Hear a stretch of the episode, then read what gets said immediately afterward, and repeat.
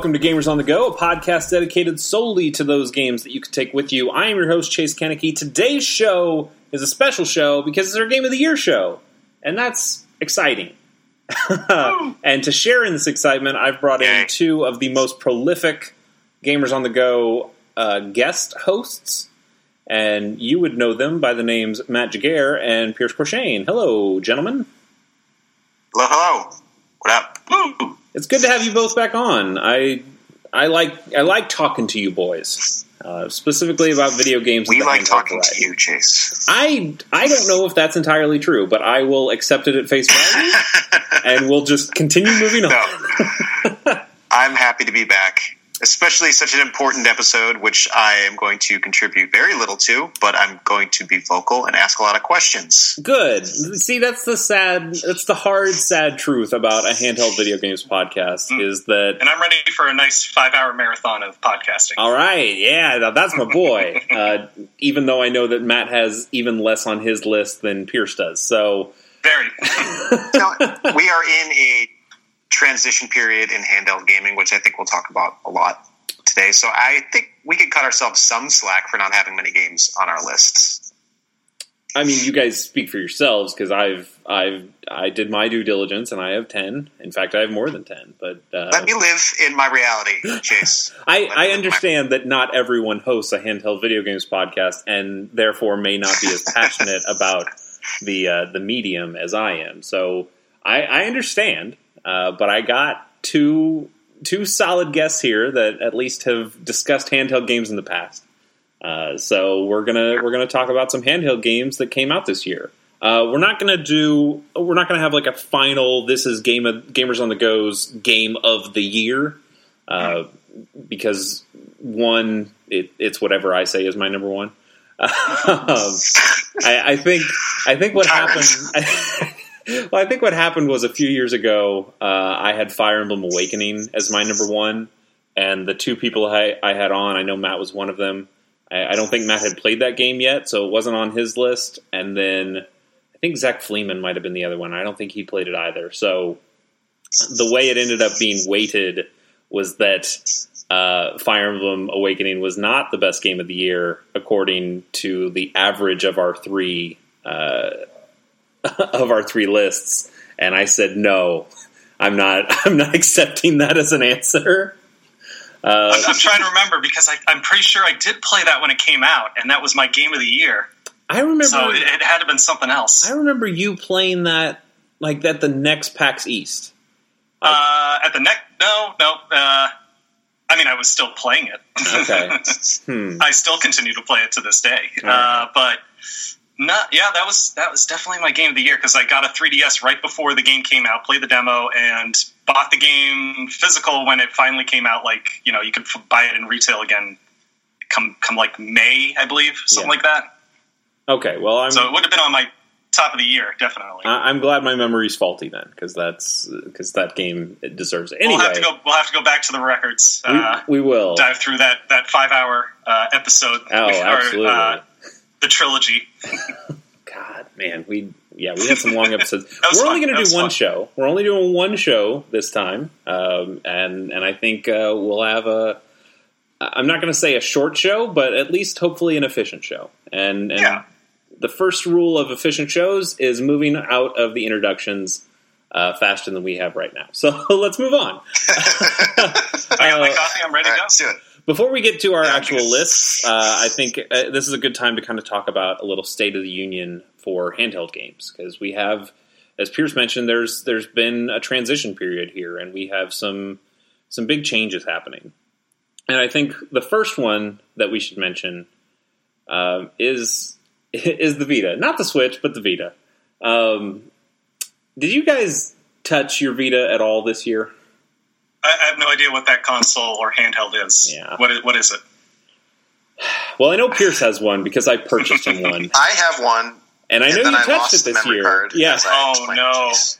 I, haven't, I haven't played it since. You picked it up this year. a new memory No. card. you I picked mean, it up. that's like just like pretty much losing your Vita. Like the the reason I still haven't picked Yeah, one up exactly. is those stupid ass memory cards are too much. yeah, like they- still, they they're still they're are. way too much for what they are, and it's just it's such a buzzkill when it's like, oh, maybe I'll pick up a Vita get some of these cool games. And nah, nah, I, I don't want to keep swapping everything on a little 16 gig memory card.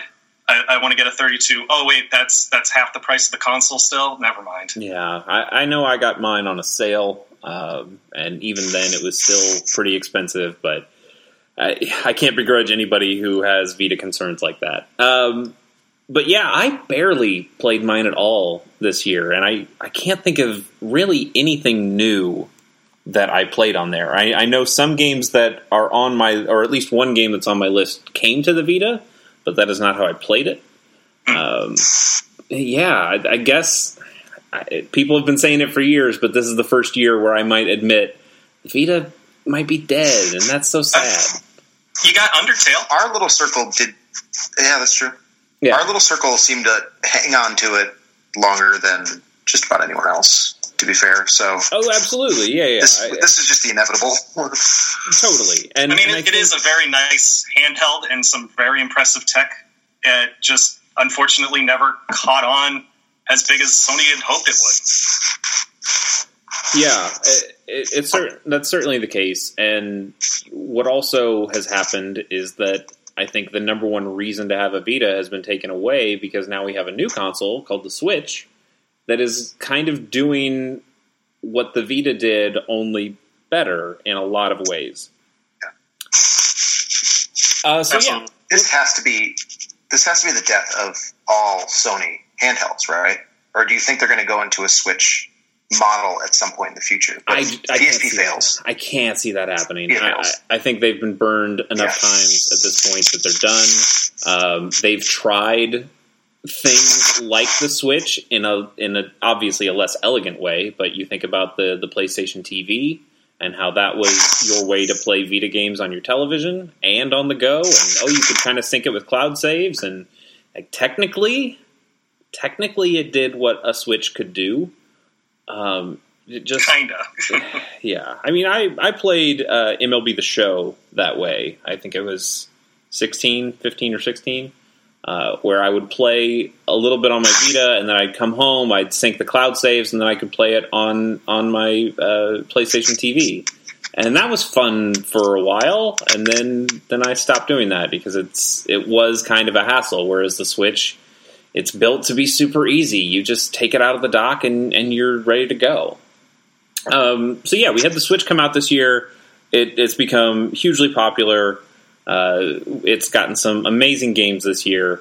We are counting it for, for gamers on the go. I, I I use that console more in handheld mode than I did uh, docked, uh, and just because it has both of those options for any of the games, I think it's I think it totally counts as a portable system. So uh, so that's going to be on this show, and that's going to kind of unfairly uh, make some make some tough choices here. Like there's, uh, I think a game like Zelda is kind of unfair to compare to a game like.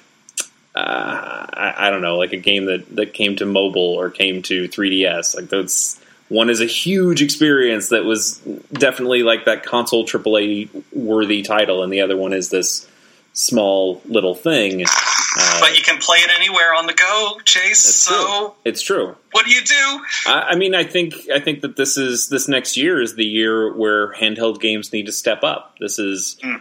Nintendo showing that we have this uh, console that can play these incredible games, and now you guys need to get on board. And Mm. and I don't think that means that everything needs to be a AAA game. I, I think there are small games on the Switch that are awesome, and I don't want them to go away. And and I think they can coexist in that way. Of here are some big titles, and then here are also some smaller indie things. Uh, I hope that that's the case. I mean, I hope uh, the Yeah. the big one that I got was um, was thinking about Zelda. Like you, you think about Breath of the Wild as this huge thing, but there was another Zelda game that came out somewhat recently uh, for the 3DS, in fact. And I I love a Link Between Worlds, and I would love to see Nintendo make a sequel to a Link Between Worlds, or at least another game in that style, uh, the top-down Zelda style. And and I think the Switch is a great place for a game like that as well. And I think Breath of the Wild and that kind of game can coexist. Uh, That's my hope, anyway. Yeah, I And sure hope so too. It's funny we brought up Fire Emblem Awakening early in the show, but like that always to me felt like it was like sort of a bridge between what Nintendo used to do for their console based games like Fire Emblem on GameCube and Wii was pretty much the same thing, and they were able to put it onto a handheld and make uh, like they they've done in the past with Fire Emblem uh, as a uh, series over here, but like they were able to give that production value of something that felt more like a uh, console game and bring it to the handheld and make it work well. And now that we have the Switch and the next Fire Emblem game is going to be on there, the probably the next Animal Crossing game that's going to come out to the Switch will be on there, obviously. Or you know, it's it's pretty much we're kind of done with the 3DS at this point, and there's stuff coming out, but it's not going to be anything like big or huge, right? Uh, like a, like another Pokemon game, uh, obviously. So, or maybe who knows? Yeah, I mean, at this point, this is. Uh, I wonder if this is the last year for big 3DS exclusive titles. Like we had, we had Metroid, we had um, Fire Emblem came out. Uh, there were there were some games that came out after the Switch had had released that you're like, man, this is this game's cool, but like, man, would it be better if it was on the Switch? And and some games did both. Like uh, I know that Fire Emblem Warriors game that I, I think is bad um, was was on you know, Switch and 3DS, and, and they've done that similarly with uh, with Hyrule Legends or Hyrule Warriors. Uh, yeah, but that was on Wii U and 3DS. But still, the the point is that they've they've kind of gone cross platform on some of these things, and I, yeah, I. I don't know. I, I guess I could see more cross-platform stuff, but I really kind of hope there aren't any more exclusive big titles for the 3DS anymore because I really like my Switch and I want to play more things on it. I find myself playing a game and going, "Oh, this is cool. I wish it was on my Switch instead." Yeah, and there's not really going to be any games that are going to take advantage of the 3D on the 3DS anymore because that has been like even Nintendo has kind of scaled back from that. Uh, there's not going to be many games that are going to use the two screens of the 3DS going forward either. It's kind of just a well, we, you know, we've done this for the past uh, what now over a decade. Uh, it was like 2004 when the uh, original DS launched, so it's like, well, now it's you know, it's, it's time to move on to something else, and what better way than just to converge two you know platforms into one? Definitely, and I mean, I think so here's my question. Go ahead. Right, about the so about like the the DS, um, and as we saw over the years, it kind of Nintendo started making different versions of the DS, with the 2DS, with the 3DS, with the XL, and all that kind of stuff. At what point are we going to see that model uh, put on the Switch, where we're going to get slightly different versions of the Switch, and you're going to have a couple different options to play the Switch, but it's still going to be a Nintendo Switch? Or is that going to happen at all? I think they'll probably update, make incremental updates as far as like the hardware going forward because if they're going to be sticking with this concept of having this you know portable home console that you can just dock, play on your TV, take away with you, they're going to. It's probably going to be the same way they did dealt with the Wii to Wii U, where oh we're just going to keep in the same kind of this sort of ecosystem of Switch hardware and Switch accessories that are going to work together.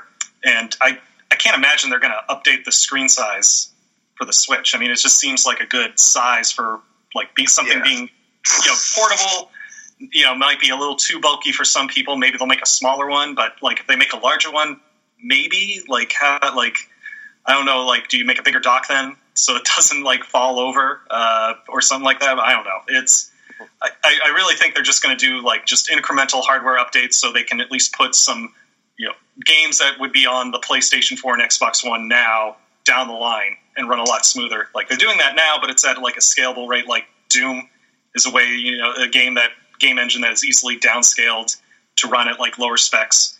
Uh, I'm interested to see how well Wolfenstein 2 will run on the Switch and what other games will come out. Like, are we going to see Shadow of War come out on the Switch? Uh, is that a possibility or something like that? So, uh, but yeah, I think down the line, incremental hardware updates, keeping the same kind of uh, like outside hardware, like the the design of it will stay the same. Yeah, I've I've heard I've heard people throw around the idea that Nintendo could make like a, a version of the Switch that is only docked, or a, a, version of the Switch that is only portable, and and I I don't think either of those are going to. That doesn't make sense. No, it really doesn't. Like this is this is a console that is being sold on the the gimmick of you can do it either way. And I think uh, there was a chart that was shown um, a while ago. I guess Nintendo did some kind of poll, or at least like pulled some internal data of how how much time people were spending, like what percentage of players' time were they spending with the the console docked versus portable. And I think it was there was like ten percent on either side. I'm not going to get these numbers right exactly, yeah, yeah, sure, yeah. but there was like ten percent on either one, side of like, oh, there's like ten percent of people who only play docked, and ten percent of people who only play handheld, and there's eighty percent that play like pretty close to fifty percent either way. So Mhm. like they they've definitely found this market of of people on the people who want to do both, and and they need to keep that console going. All right, well, let's move on to the. Uh, let's move on to notable games that didn't make our lists here. I know you guys don't have giant full lists like I do, but um, I'm sure there are games that you played this year that uh, maybe you didn't determine were important enough to, to go on your list, or you didn't play enough of them, or or you didn't like them enough. But are, are there any other games that you think deserve at least mention this year? And I, I can start if you guys just want to start off with an example. Oh, you can you can take this one, Chase. Uh, cool. I think this is the perfect place to talk about Fire Emblem Heroes, uh, which is a, a, a bad. mm, there's something there. There's something special about this game, and it is it is just absolutely ruined by by greed and by microtransactions, and it, it was it got me. It got me a lot. I, I spent a good amount of money on this game and had a lot of fun while I was doing it, and then kind of the the bottom falls out, and you realize like, oh wow, I spent a lot of money on basically nothing here, and uh, and now I just feel bad about myself.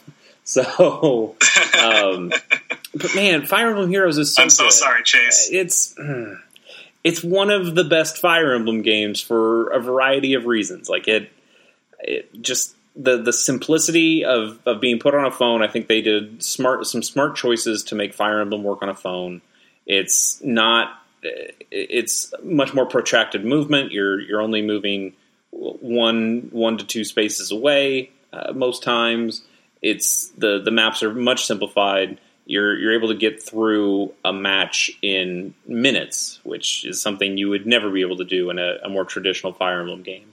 I I like the way they treat their online, where it's it's not totally head to head because that would take forever, but it's it's done. The computer is taking someone else's team and they're manning it, so you still have the tendencies of what the computer does, uh, which which allows you to play in a more strategic fashion and and win more often than not.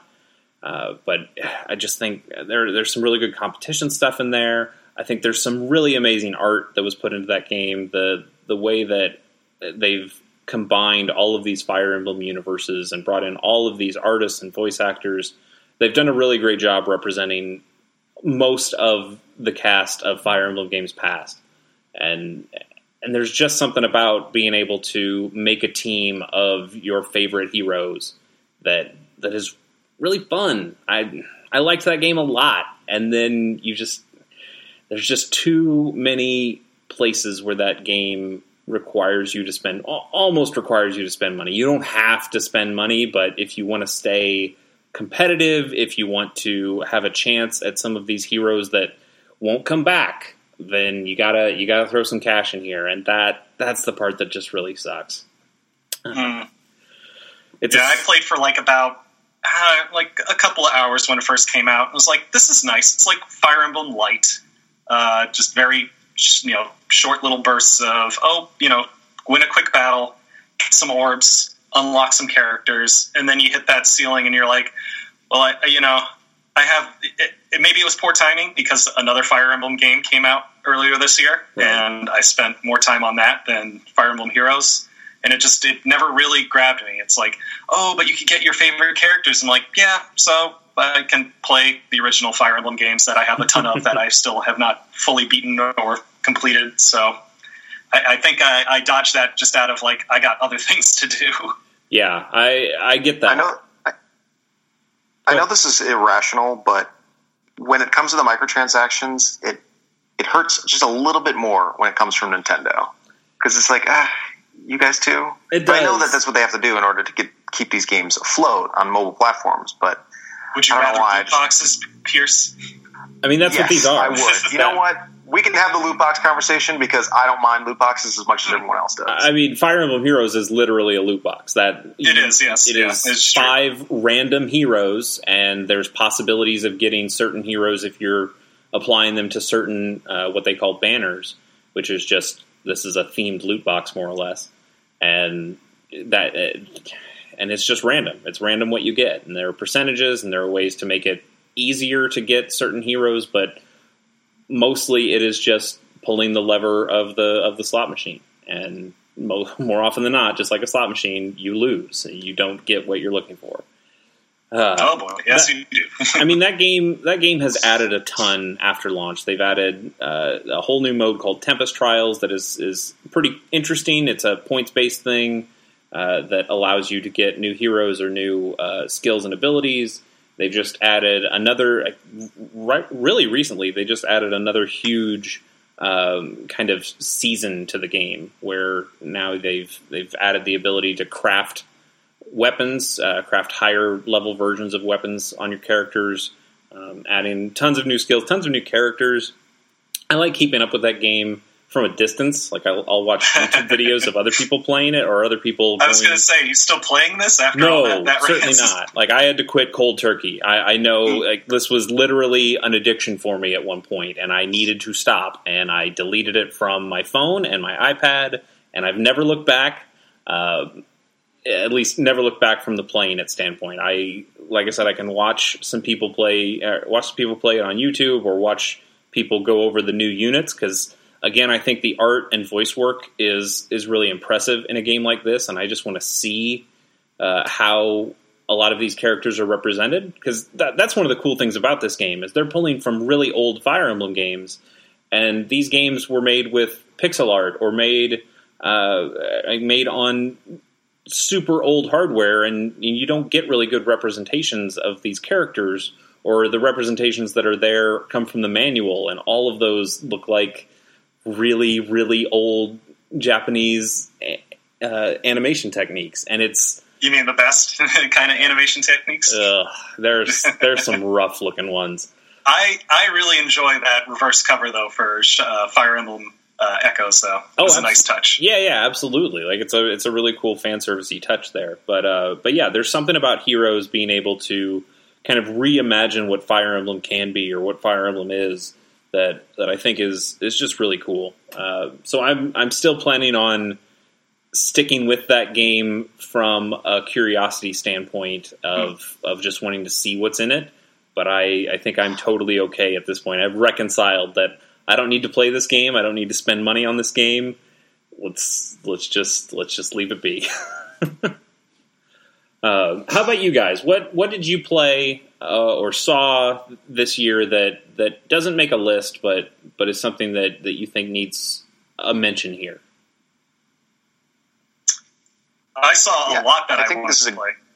You, you can go first. Yeah, there's a lot that I wanted to play. Um, there's some stuff that I did play that didn't make a list. Uh, Chase, correct me if I'm wrong. Um, I can't believe I'm going to talk about this game on a, on a year-end podcast, but uh, is Arms in your top ten? Arms? No, I, I did not actually end up playing Arms. I I played it for one night only um, at a birthday party at some like bar, and that game Was it on a fell off so hard. it was not on a rooftop. Damn. They were young, like tattooed millennials, though. Oh, okay. it fit some of it. Um, and there, that game is not great. It, it if uh, for the unfamiliar, it's a motion controlled fighting game essentially with characters, Nintendo characters that have extendable arms. Um, but what I saw of it was the potential for something better, maybe like a better sequel if the motion controls were a little more up to snuff. Um, but it reminded me a lot of like the first time I played Wii Sports. Yeah. In that, like picking up these con- controllers and, and physically moving within your own environment and having the the screen react to it is still, still something that is really fascinating to me, and especially outside of a VR um, setting.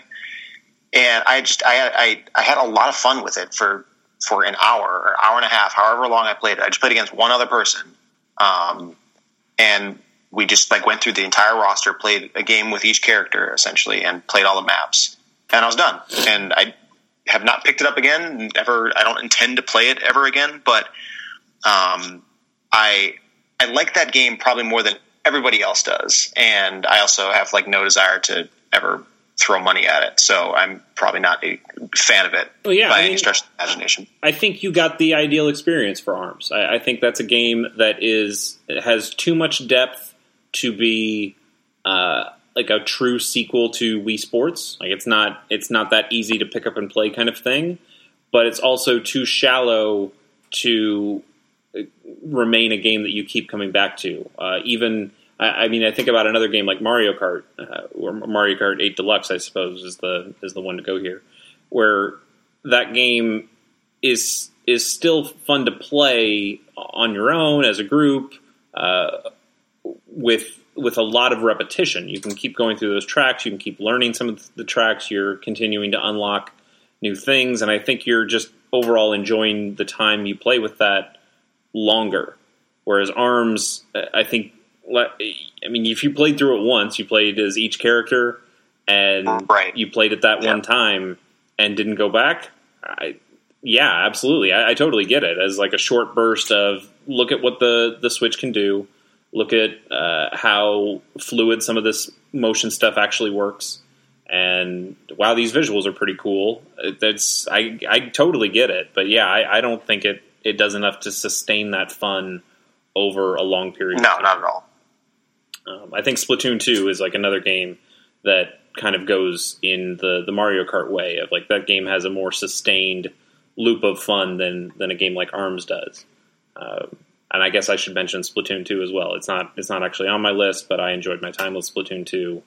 Um, I think it's a fun game, and I think if I stuck with it and really got into it, I could see it making my list easily. I just there was a lot to play, and and I think that was one of the games that kind of fell by the wayside for me. Matt, how about you? Uh, we haven't heard a game from you yet.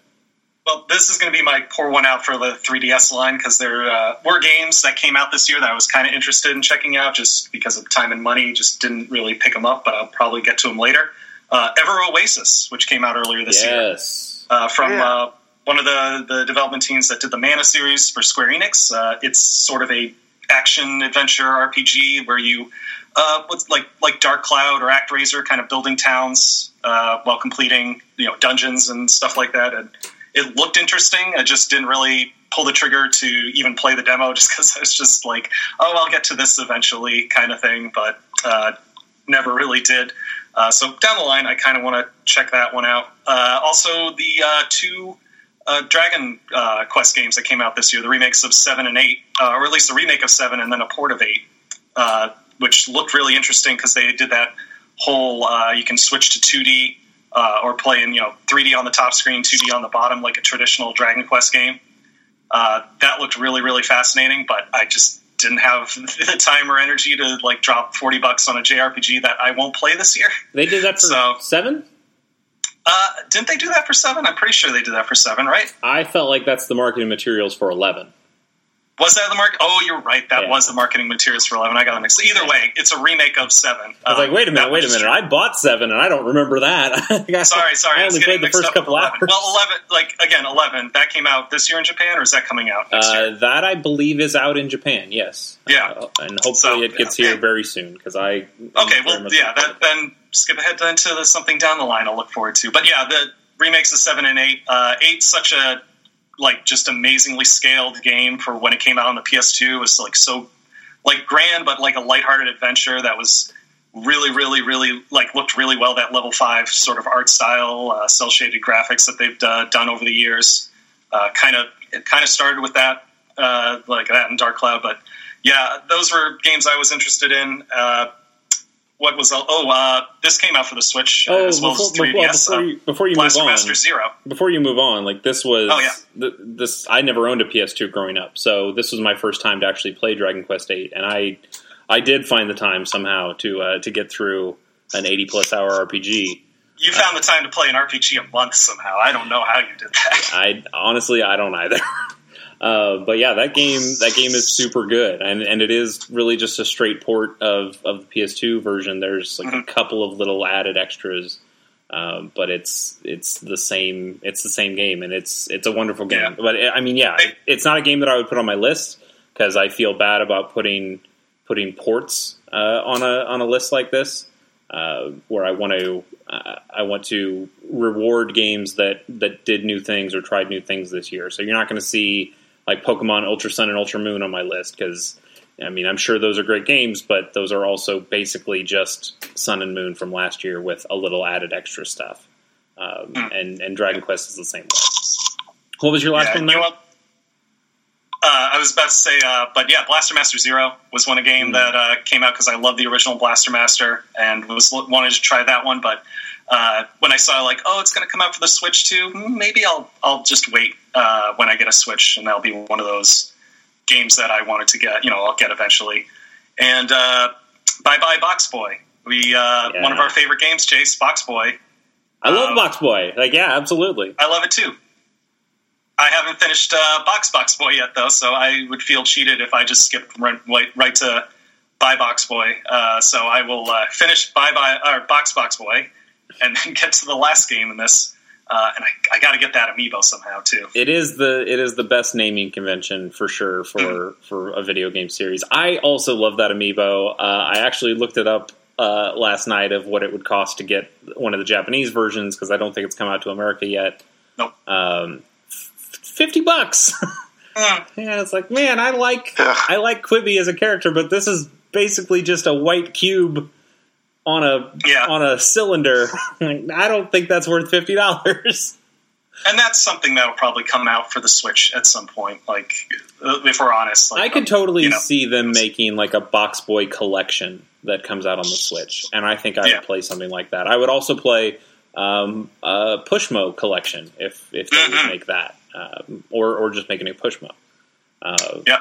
I mean, that's just hap- that's what happens when you talk about the Switch. It's like, ooh, here are all these cool games that should be on it, um, and then we could be here all day if we're talking about games that would be great on a Switch. Um, but yeah, I, I I'm in the same boat. I started Box Box Boy, and and I honestly didn't really enjoy it. Um, I I think there's maybe a little too much gimmicky stuff in that game, uh, where I where I really enjoyed the first one, and then the third one. Uh, I saw a trailer for it, and it looks like they start to do escort missions. And I was like, oh, I don't, I don't know, I don't know if I want to do this. So uh, eh, whatever. I it's might end up, game. I might end up skipping those, but I, I do appreciate people's love for Box Boy, uh, and and yeah, it's the first game is fantastic. I'll give you that. Uh, all right, well, I only have one last one to, to mention before we move on here, and that's Puyo Puyo Tetris, which is a game that came out this year, uh, first time at least to America. Uh, this is a game though that I imported from Japan for my Vita uh, a number of years ago, and I've been playing it a lot. So uh, I didn't I didn't actually play it that much in 2017 because I've been playing it for years beforehand. Uh, so even though even though it's like one of the perfect Switch games, like this is a this is a great game to to buy and play on your Switch, and I did a little bit. Uh, I just don't feel like I played it enough to to warrant it showing up on my my top ten. But nevertheless, that is an amazing game, and if you get a Switch, I think it is one of the essential titles for it. Do you guys want to move into our actual lists? Yeah. All right. Um, I think we should before before we do that. Um, I want to mention one more game that I don't think deserves to be on my actual list. Okay. Um, and that's that's HQ Trivia. Ah, yes. So have you guys have you guys played HQ Trivia? I've played it. No, I know time. of it because of all the buzz surrounding it, but just because it's Yeah. like I work during the middle of the day and then work Oh, until sure. evening, it's like I'm never available to play uh, such a social game. Uh, I know two Yeah. things. I, I've played one round of of Trivia HQ, HQ Trivia, um, and I've learned two things from it. One is that Scott is great, and two is that Sharon is bad. I, that's all I know. and the one ma- Um, the one round that I played was a Sharon round, and I felt so cheated. Oh no. Yeah, that was Um, that was I yesterday actually- so though. I- so like I'm I plan on playing this more. Yeah. I um I have an Android phone, so I don't even have the app. I have to play on other people's Wow. phones, uh, which is a weird way of playing it. But it's also like kind of adds to the community aspect to it. Um, and unlike Matt, at three o'clock, I take a break during the day in the office. We all kind of gather around one desk and play together with a couple other people. Um, but yeah, it's a live trivia show with cash prizes. Um, and it's hosted by this guy, prisoner, you could almost say, like existential dread manifested in a human being. I mean, Um, the greatest guy. this Scott. Uh, and the way this game is taken off is just fascinating to me. I mean, it has uh, 180,000 people per game or something, and there's like a Twitch like chat going the entire time. Um, It doesn't seem like it should and work. I, like it, it seems it like doesn't it- seem like what? it, it doesn't seem like it should work. It seems like a game that that either logistically shouldn't be possible or legally shouldn't be possible. And it's it's incredible that it's lasting this way. I mean, it's a trivia game, and you answer. There are twelve questions per per game, and if you get all twelve questions right, then you get a share of however much money they they put in the pot for that round. Um, what A thousand dollars. uh, yeah, like it's a thousand dollars. I think they've done larger pots in the past where it's like this one's going to be a three thousand dollar one. Um, but yeah, mostly it's a thousand dollars, and whoever's yeah, whoever ends up uh, having answered those twelve questions correctly gets a share of that of that money. Uh, but you got to get all twelve questions right, and I, I think there are ways to get like an extra life, um, one one per game or something like that. But this is a live show. Yeah, so- It's it's it brings me back to the one versus one hundred days of of the Xbox 360, where Mm. you actually had to tune in. Somebody there is there is a real life person on the other side who is asking the questions, who is making small talk, who's keeping the game going, and people are actually showing up. And in this age of DVRs and streaming services and pay and on demand stuff, like everything is on demand now. For a game to say, no, no, no, we're going to make you come at these set times to play this game, and to have it work is is baffling to me and and just crazy. Yeah, it it really uh, taps into like a human being's desire for rituals, and that's what it's turned in for me. It's like three o'clock now. It's time to let's get a cup of coffee. So I'll gather on one person's desk and let's play together. Um, I think it also says something about the state of the world in 2017 that a game like HQ Trivia and also PlayerUnknown's Battlegrounds have become so popular in that like you are pitted against mobs of people and you are fighting it out to be, come out on top. I, I, I, don't think it's a, a stretch to say it mirrors some like political things that are happening within our country. Um, because you're just like everyone's the enemy and I'm going to be the best. Um, is something that I've felt a lot this year. Yeah, but I mean, at the same time, you, you're talking about HQ, HQ trivia as an opportunity for community here. Like you, you play it with It's other true, people. yeah, you guys are it- helping each other out. it's tribalism. There's, there's, there's a way, Pierce, that we can all get along. Like there's hope. there's hope. You play as a team It's in still- PUBG. I mean, Al- Also, that's true, but Teamwork. that's what I'm saying. Is it? It's like tribalism more than it is. but these are these are competitions too. I mean, this is just the nature Yeah. of a game is competition. also, I think these God damn it, large scale competitions, rather than just like four v four, is really cool. you were. This is a handheld game show, and somehow I knew you were going to bring up Player Unknown's Battlegrounds. Yeah. Although, What I Yeah, will say about Trivia HQ HQ Trivia is that it, it's ingenious that they they caught the wave of the smartphone, like as opposed to one versus one hundred. Like imagine if uh, Microsoft instead of using their their 360 uh, environment had oh well we'll put this on mobile devices uh, instead, which weren't as you know prevalent at the time, but were just starting out to be like a big thing. Yeah. And it, you know, yeah, it's uh, like to your point, Chase. Like, yeah, you're asking people to meet at a set time, but it's also on one of the devices that people have with them all the time anyway. Absolutely, and and I do think it's a time and place thing. Even though this time and place seems like a weird time and place for it, I think it ends up working in the game's favor that that this kind of cuts through the clutter.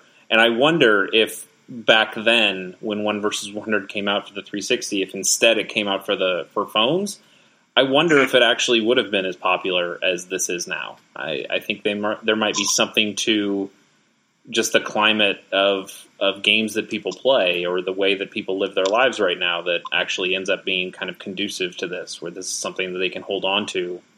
Um, it's probably not the last you'll see of a game of this type, even if it you know ends because they run out of money or funding, or it just doesn't you know they can't find some stability uh, to make it viable for the you know longer period of time. But I'm sure somebody else will pick up or you know copy this uh, down the line. Totally, Pierce. Have you won any money? I have not. No. That a boy. it's about the journey. It's not about the destination. All right, that's that's what all the losers keep telling themselves. Um, let's let's move on to our lists. And Matt, I would love it if you would start us off here. Oh, you want me to start? Okay, I'll start with. Let's start with the easy one out of the way. Yes, Fire Emblem Echoes. Uh, was it Shadows of Valentia? Is the full title? That's correct. in front of me. You got it. Uh, that is, uh, yeah, uh, one of the games I played this year, and one of my favorites that I played this year. Um, like most Fire Emblem games, I'm playing hard classic, so it's taking me a long time to get through, and I put it down for a long period of time as well too, because we'll I'm sure we'll get to the point of where I've spent most of my time playing video games this year uh, a little later in the show. But uh, yeah, it's a very different take on Fire Emblem. It's uh, was it uh, called in Japan Fire Emblem Gaiden kind of yep. situation where it's taking everything familiar with Fire Emblem. You got your turn-based battle system. You take your turns, get swords, spears, bows, uh, Pegasus Knights, Cavaliers. But instead of using the weapon triangle, you know, sword beats axe, axe beats spear, spear beats sword, they do away with that. It's now more of a well, what items do you have? Do you have a shield? Well, you get better defense and can you know you pretty much be like a tank for uh, the battle, even with like a le- leather shield, which is kind of funny. Uh, and also uh, terrain. If you're in the forest, you get a better uh, avoidance and effect. So it definitely takes a lot of uh, different uh, liberties with the Fire Emblem that I've come to know over the years. But I, I I rather enjoyed it. Uh, there's some weird things like dungeon crawling in 3D that kind of hit or miss. Uh, I don't find them as annoying so far in the game, but you know, it's something like, well, I'd rather just be on the map and getting to the next battle and to the next point in the, the chapter. But it is a good way to grind in some places too, so that that helps. Uh, uh, what else? Leveling up your characters is a little different this time, but I won't get into the you know minutia of all that. It's it's just such a very nice update to a very old NES uh, game. Was it the second release? Yep. Uh, when they uh, came out, so like like traditional NES games on the Nintendo or the Famicom, it's uh, well, here's the first game and here's the second game in the series, and we're completely changing everything about it. So, but keeping the, some of the same things as well too. Right. Uh, but if you want more of an in-depth Fire Emblem game this year, it definitely should check out uh, uh, Fire Emblem Echoes. Absolutely, I I love it. it's uh even though it's not it's the first Fire Emblem game on 3DS to come out that has not been my favorite game of the year. Uh, it's hmm. close. It's my it ends up being my number three, but I I had a blast with it. Uh, I think that the it, it is way different from Awakening and Fates. Uh, like you mentioned, there there isn't the weapon triangle. There aren't a lot of things that you recognize as core to what Fire Emblem is. And, You're not grinding for kids now, right? Ab- absolutely. But you still have relationships if you want to do that kind of stuff. Yeah, I, I think they brought in enough of what new Fire Emblem is and mixed it with uh, staying true to what Gaiden was, and they've made they've made something really really strong. I, I think it's a it's a fun game, and mechanically it feels fun in a different way than Fates and Awakening, and and I appreciate that. I, I hope some of the things from Echoes find their way into the Switch game. I mean, I still like the marriage mechanic. I like getting the children. Um, I like the weapon triangle a lot. I like a lot of the things that Awakening and Fates do. but there are certain systems. I like the way that skills were mapped to equipment on uh, in this game. Um, mm-hmm. I, I liked more of the focus on on the terrain effects, like you mentioned. Uh, there were there were definitely cool things, and and one of the things, one of the biggest things, is this game was fully voice acted and really yeah, well voice acted too. Amazing on this too. There, there's an amazing voice cast, and and for me, I was just coming off um, of of Persona Five as I started to play this, and I was like, I, I recognize this voice. I recognize that voice. I recognize that voice. And it like a lot of the a lot of the people you know and love from Persona Five and previous Persona games and uh, lots of other games uh, find their way into this game as well. And it's it's it's just a really nicely voice acted game. I, I enjoyed my time with it immensely, and could definitely see myself going back and, and playing it again. There's there's some cool stuff in there. Yeah, it'll be interesting to see where Nintendo takes the series now that they have you know that kind of hardware bump with the Switch now. Uh, like, and they have not brought Fire Emblem back to the consoles except for uh, Warriors, which is a completely different game. Mm-hmm. But yeah, it's uh, it'll be interesting to see what they're going to do next year. Uh, with uh, you know, it's going to it'll probably be a new game. Is it going to be like a remake of something? Uh, I, would say everything's going to point to this is a completely new Fire Emblem game.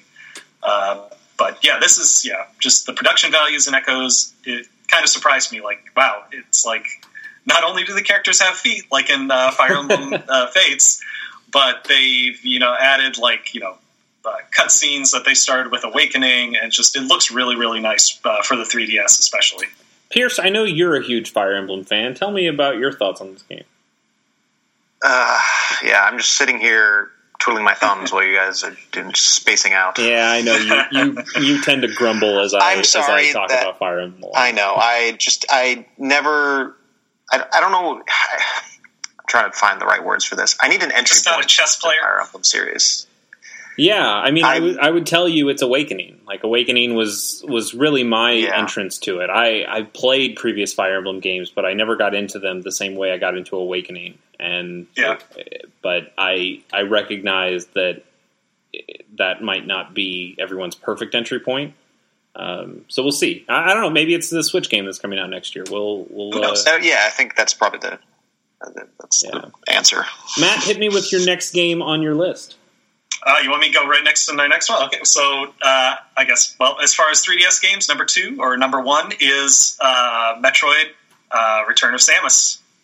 Uh, this is the. Uh, so another, another remake of a second game in a franchise.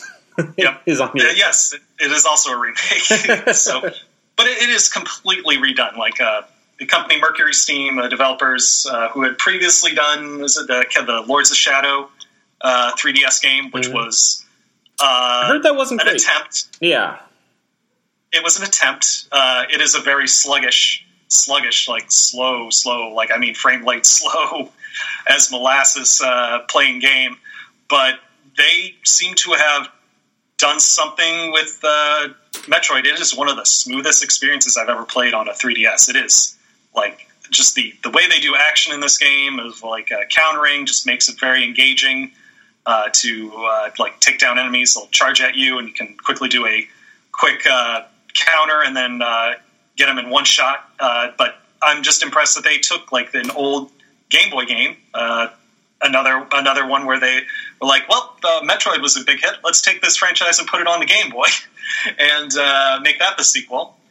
and yeah, it, it's pretty much the same kind of uh, game that you had on that one, where you're hunting down Metroids on uh, the planet of SR 388, 3388, I forget actual name. Uh, I don't have notes in front of me, but yeah, it, it is a very solid remake uh, that kind it gets like pretty much the exact same core of what the original game did and improves upon it. Like the soundtrack's fantastic. I got a little bit of nostalgia when I heard the original theme, uh, the overworld theme, uh, boot up for the first time when you uh, play the game. And it's it's yeah, it's it's just really really solid. You should definitely check it out. It reminds me a lot of Zero Mission in that way, whereas Zero Mission was a a remake reimagining of the very first Metroid.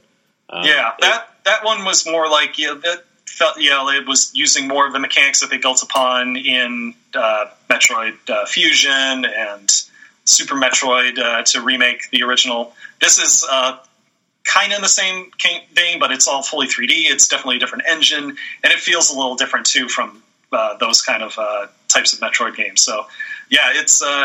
Uh, I, I, am very impressed with them. Like I, like everyone's like Mercury Steam's doing this. Like, oh, yeah, what, what have they done in the past? So they did that Lords of Shadow game. Well, I don't know how this is gonna actually play out. Like, is it going to be very like you know slow? But yeah, they were able to. They pulled it off.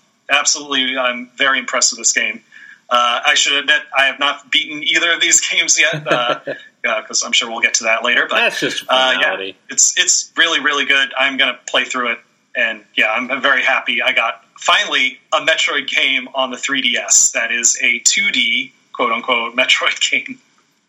Yeah, yeah, absolutely. Like we we have not gotten that. We've gotten facsimiles or just straight up spin-offs. Not the yeah, not not what you're looking for. Uh, but yeah, I, am glad this can satisfy those Metroid fans out there. Uh, so now that my voice can be louder and heard when I say I want more Golden Sun, uh, because now you guys got what you want, you guys can quiet down. Those are now, the same. Now Nintendo, yes, those are completely now Nintendo can get back to the important work of bringing back Golden Sun instead of trying to bring back Metroid all the time. But um, I'm sure we'll talk about this later when we get to future things. But yeah, the Switch is pretty much perfect for JRPGs, so you might you might get your wish. It is, and I'm really disappointed that there haven't been that many great JRPGs on the Switch yet. Like that's uh, uh, that's well, the one area. Two, Xenoblade Chronicles Two just came out. Chase, I I don't like Xenoblade. Uh, I know, I know, I, I know it's I know it's supposedly a good one. I just have not enjoyed that series when I've tried it. Yeah, supposedly. Okay. Critically acclaimed, but not chase acclaimed. Uh, there we go. uh, but yeah, there, there some good stuff. We we will mention some JRPGs coming out in 2018. Um, was that the rest? Was that all of your list?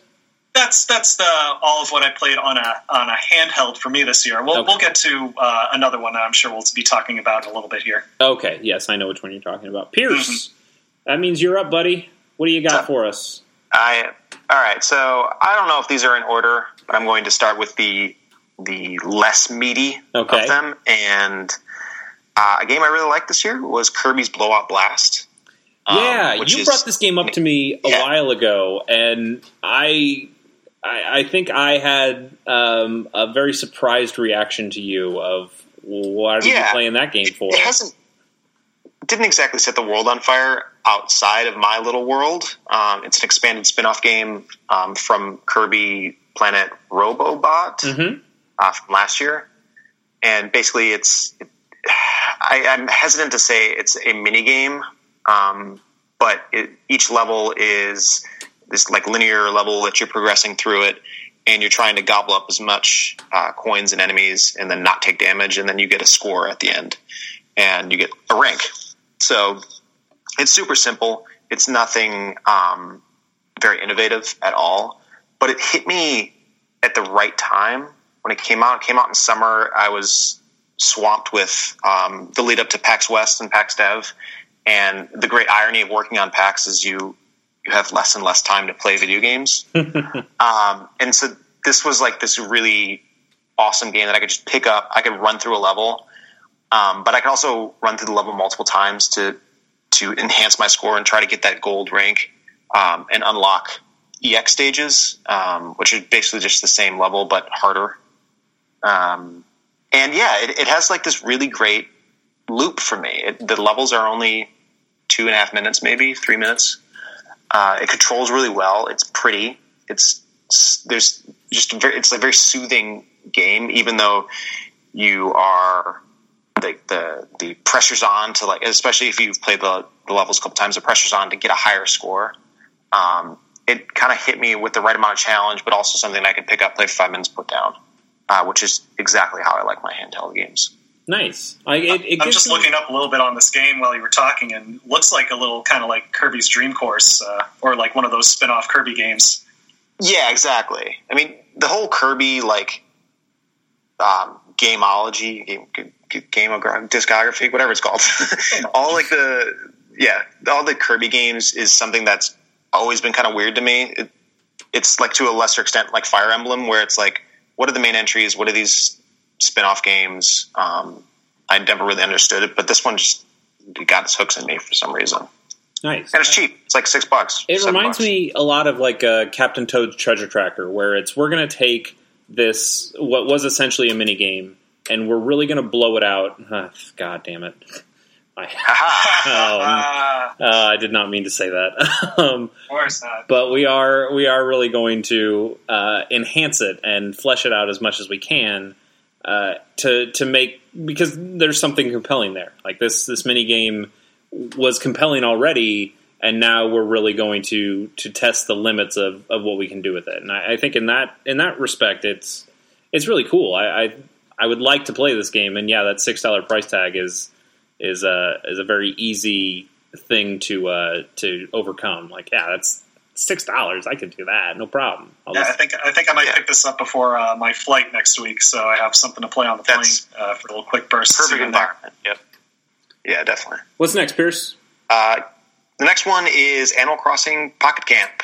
Um, this is another game that, that, yeah, a lot of people don't seem very high on, but um, Granted, I only played for I- like ten minutes and got right up to the part where you meet the uh, was the the mechanics, uh, the Yeah. eagle eagle trio or whatever.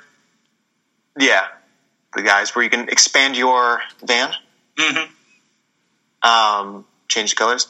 Yeah, I know. Like, I know this isn't really an Animal Crossing game. It is definitely optimized for mobile, where progression is super fast at first, where you're um, expanding your camp, making new furniture, meeting a bunch of people, gathering items.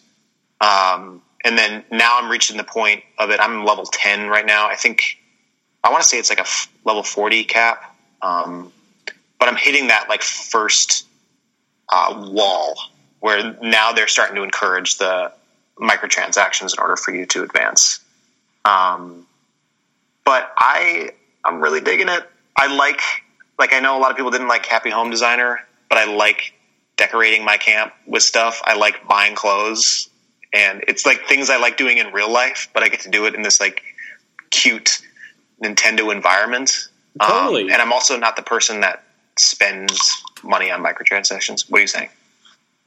I just, I, I, I mean, I totally get your what you enjoy about this game, but that's what I enjoy about most Animal Crossing games. Like that's, it's absolutely building building your own house and and building your own style and meeting uh, meeting the animal friends and like that's just that's what Animal Crossing is. And I I Right. think the the way that they've tried to monetize this is very un Animal Crossing. in I mean, Animal Crossing is supposed to be this very relaxing game, and then the way they Yeah. put timers on everything, and the way they put uh, conditions on everything, and I, th- I think the thing that really bummed me out more than more than anything is that everybody gets the same animals at the same time.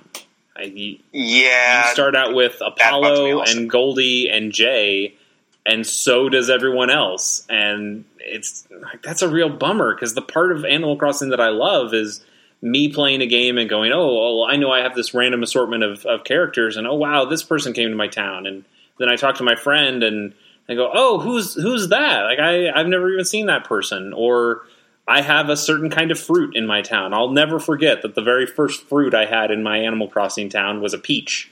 And I went to a friend's uh, town in that game, and they had apples. And I went, "What the fuck is this? This is crazy!" uh, and in this game, the, all the trees are just in one spot, and you have to come back two hours later to pick them again. And I don't know, some of the magic is gone for me. But I mean, I'm glad I'm glad you're enjoying it. But this is, this kind of goes back to what I was saying at the beginning of the episode of that the, the Nintendo kind of like stabbed me in the back a little bit with these encouraging microtransactions, which I know is irrational, but when I, the only time I put this game down is when I feel a little slighted from like there being basically a paywall of progress. And at the same time, I really like opening it up every time. I, I'm sorry to mention PUBG again, but like in between PUBG matches, I'm bringing it up and I'm doing a couple requests and collecting some fruit and checking out what clothes are for sale. And it's just it's like my it's my idle game. It's a, it's a type of game that I've been searching for all year. That I've we tried playing um, Magikarp Jump and that was also like super shallow and it encouraged progress. Um, but it didn't it didn't get me like Animal Crossing Pocket Camp did. And I know it's not a perfect game. I know it has a lot of flaws, but I'm really enjoying it. I don't care. All you guys. That's fair. If you're in, if you're enjoying it, that's that's kind of all that matters, uh, especially Yeah. when it comes to to your own list. I Yeah. knowing how I got burned by Fire Emblem and like not allowing myself to be burned again by Animal Crossing, and also just the like slight disappointment I had in Super Mario Run. I think there's there's something to that game, but I just I wasn't getting it.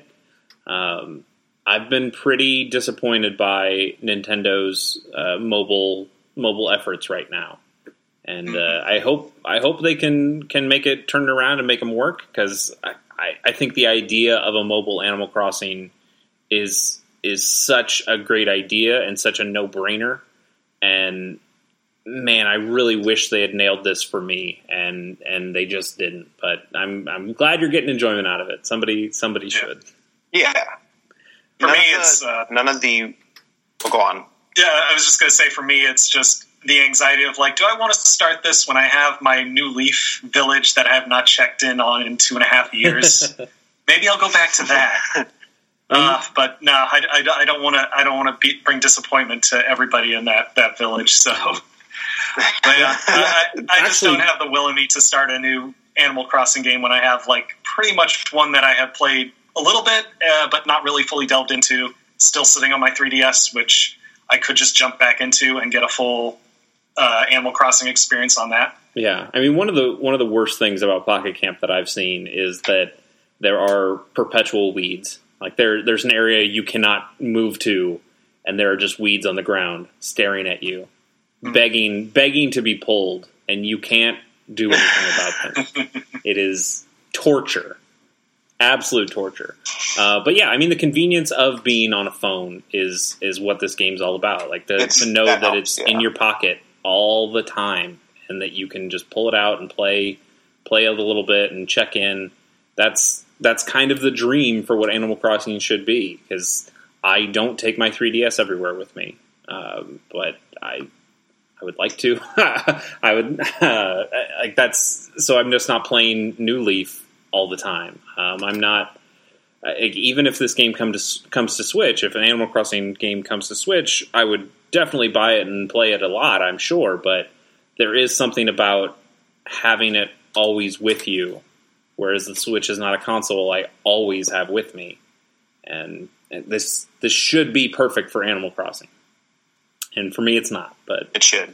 Maybe they'll update it because they've been updating, you know, Fire Emblem Heroes uh, throughout the year. So this is, you know, they're not going to just, oh well, some people don't like it, we're going to stop right now. Yeah, they're not gonna they're not gonna cast it off, but Yeah. also I No. feel like the the changes and additions they add are are only going to further facilitate microtransactions, not get rid of them. Probably. So I I don't hold a whole lot of hope for for that.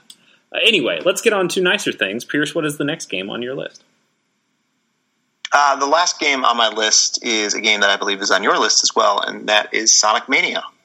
That's true. It's a good game. Let's talk about it. Um, it is a it is a good game. I should preface this by saying I like Sonic the Hedgehog one is in my top ten. Um, Chase and I have had this discussion because Sonic the Hedgehog two is probably the superior game, but for some reason the first one, Mm. in part because of nostalgia, but in part because I like that Spin Dash isn't in that game. Mm. Oh, Um, really? Well, I'm I glad, know. I'm glad you very strange. recognize that Sonic 2 is the better game. Um, so I'll allow you to have your incorrect opinion that you like Sonic 1 better. Yep. On a Uh, side note, and I'm been even playing in Sonic Sonic 2 on my Mania, 3DS. Hey, that's a that's, Oh, nice. there- that's Not bad, not bad. That was cheap this year, too. Uh, good game, good game, good port. Still is, yeah. It is a good game. They, they mess up Um, the Sega thing in the beginning, though. It sounds Oh. horrible. I don't know how that happened. But That's well, terrible. That's one of the best parts What? of that game. I got to find like a YouTube of that. yeah. Um, but yeah, anyway, Sonic Mania, um, much covered. Uh, it is Sonic's proper return to that that era of games. Um, I had a strange reaction when you when I booted into it. So you go into it and it's like kind of an amalgamation of Green Hill Zone um, from the original Sonic the Hedgehog. Right. And as I'm playing through it, very happy, smile on my face, I realized that I sort of resented Sonic Mania. and so? the reason being because the first two games were so important to me, I was mad that this game took so long to finally come out. and like like a beleaguered like fan of the Cleveland Browns or something like that, like there was a feeling of like like I, I didn't play a lot of the other Sonic games for the last 20 years, but like I knew that I liked those first two games a lot and like I, f- I felt a kinship with them and the, the fact that the series was so crappy like made me a better fan of the first two games, which I don't know if that makes sense, but Totally. No, no. I mean, Yeah, it, like it I was- galvanizes I was- you. you, see, Yeah. you know what I mean? Yeah. Yeah. It's almost like Um, waiting for a like a, a return to form that you've been waiting years and years and years to come out, and they, they finally did it, like with Metroid. It's, except you're waiting Yes. twice as long, Pierce, I like but your. you still have you still have the games of your one of your favorite characters still coming out constantly, and none of them hitting at just to remind you to stick the needle in a little further. Pierce, Yeah. I like your your uh, analogy of the the Cleveland Browns fan. The the difference is that in this situation, it's like the fans of the Cleveland Browns said, "Well, fuck this. We're going to make our own football team, and we're going to do it right this time." Because this isn't Sega. Yeah. this isn't is Sega just analogy. finally figuring it out Exactly. Yeah. this is fans that have have come together and have made really cool things and Sega finally kind of relented and went, "Okay, we we know we don't know what to do with this anymore. Why don't you guys come in and play GM on this one?" And and they've they came in and they knocked it out of the fucking park. And- Okay, you think you're so hot? Go ahead. Oh, you did the better game than us this yeah, year. absolutely. Like uh, if the choice is between Sonic Mania and Sonic Forces for this year, Sonic Mania destroys Sonic Forces. Oh, yeah, it, it's great. It is. It is a fascinating business decision by them. Like, uh, I'm, I'm correct me if I'm definitely pick wrong. up that game when I get a Switch. Yeah, it- yeah, I mean, I'm I'm actually playing on PS4, but it counts. Yeah, No, it I, counts, I it told counts. him it counts. I told him Yep. it counts. Yep. Uh, yeah, Uh, but yeah, it's it's fascinating to me that. So correct me if I'm wrong because I I'm only sort of familiar with the backstory. But Christian Whitehead's this guy who's is he developing just like fan made levels in in like five or six years ago? uh, he was doing And- he was doing hacks and and uh, and tribute games and and things like that. Yeah, And then Sega was like, "Hey, you're pretty good. Why don't you give this a shot?" Or like, how did I? Was I a- I don't know how you it- get to the point where like someone Sega decides to legitimize him. yeah. Well, it was a it's a little more complicated than that. Uh, he he came in. He'd been doing this for a while, and I think Sega was. Uh, I don't know if Sega was looking for this or he just offered it to them. But he ended up doing the ports for Sonic One and Two on uh, iOS devices, and he Okay. he was able to, to port those uh, using technology that Sega didn't even think was possible. Like he was he was able to bring Knuckles into Sonic One, which I guess wasn't supposed to work with the way that they've coded things, um, and and he was just able to do build these things out of the code that they just weren't sure were even possible. So he built up a reputation with them, and I believe he also got to make Sonic CD as a port for for um, iOS devices as well, and maybe even bringing uh, those games to further consoles. Like I know Sega Sonic CD came out to uh, like Xbox as well, and I think those were versions that he worked on. And then I think he's he kind of knew that he had enough clout within Sega that he pitched them, "Hey, what if what if I do this? What if I do make this new 2D Sonic game? You know that I have the capabilities, that I know what Sonic is, that I can be truthful to the brand." And and I think they ended up just saying, "You know what? You've we'll give you the leeway to to see what you can do." And and that's where Sonic Mania comes from. Gotcha. And, and Um, it's great. But yeah, that's the so that I guess that's the story behind the whole game. But we haven't really talked about the actual game. Um, Sonic be, Sonic Mania being a 2D platformer with pixel art, very traditional, um, steeped in references. So many references that I know I'm missing a bunch. Absolutely. I Um, mean, there's so there's huge, deep stuff in there that I uh, like stuff I don't even get, and I am a Yeah. pretty big Sonic fan. Like as a person who read the Archie comics, like I would count Ugh. myself with among the most embarrassing thing about you. It absolutely is. Like I, I'm not proud of it. they're all right comics. I, yeah, they're totally fine, but like it's not something someone should willingly just bring up and say that. Oh yeah, that's something I did. Uh, but hey, that that is something I did. Uh, Any references to the uh, old two cartoon shows, or is that just like so um, I mean? I never saw Scratch and Grounder in there, but like I, Mm, I would be hard pressed to say there aren't uh, things that are in this game that that call out those Right. two cartoons. Like one of the the craziest things to me is that it actually has references to Knuckles Chaotix, which is a 32x game that nobody played. I uh, played that. Oh well, I'm very proud then because that It's- is I love that. okay. I love that game. It's not okay. It's not good, but It's- I it's love that game. It tries. Uh, yes, uh, It's more than an attempt. They really tried to, you know. It, hey, you you know, at that time, we were Sonic fans. Throw us a bone for something. Oh well, here's Knuckles, but you're tied to a guy the whole time. Have fun. yeah. I I, There's the bone. I enjoyed oh, those oh, terrible You got the bomb again? Too bad. Um, but then there was also uh, uh, oh well, lost my train of thought. Um, nope, Some totally stuff lost about it. Sonic. Sonic oh, I, I remember. Like, uh, Um, here's here's a little bit of a spoiler for people. Uh, so if you don't want to know anything and you should just go in playing blind, this is the time to uh, to pause this real quick. Uh, but Well, nuts. Pierce, well, Pierce, you've gotten to the, to the second stage, right? You've gotten past the uh, the second act. Yeah, I. I should also point out that I have not beaten it. I'm about. I'm. I've looked it up. There's a certain number of levels, which I guess I don't need to reveal, uh, and I'm halfway through the game, like almost exactly halfway All through the game. Well, just sorry, sorry, Matt, but there is a Doctor Robotnik's okay. mean Don't, bean. don't worry about me. I, I, I did not care about spoilers for this right. game because I'll play it eventually. Well, there's a there's a Doctor Robotnik's Mean Bean Machine reference, and not just a reference. Oh. that is the second boss fight of the game. Uh, when you get done with the chemical plant zone, uh, you get dropped down into a boss fight that is absolutely just plain Poyo Poyo. Uh, oh, that is so cool. and it's it's amazing. And you can unlock that mode as as a uh, by doing terrible, terrible things. You have to keep playing that damn Sonic Three bonus stage that I hate. I've always hated. But you have to play it enough uh, to get a certain number of medals to unlock that uh, that Doctor Robotnik's Mean Bean Machine as a as a separate mode that you can play either by yourself or with a friend. And it has the music, and the music is so good. It's some of the best music in video games ever.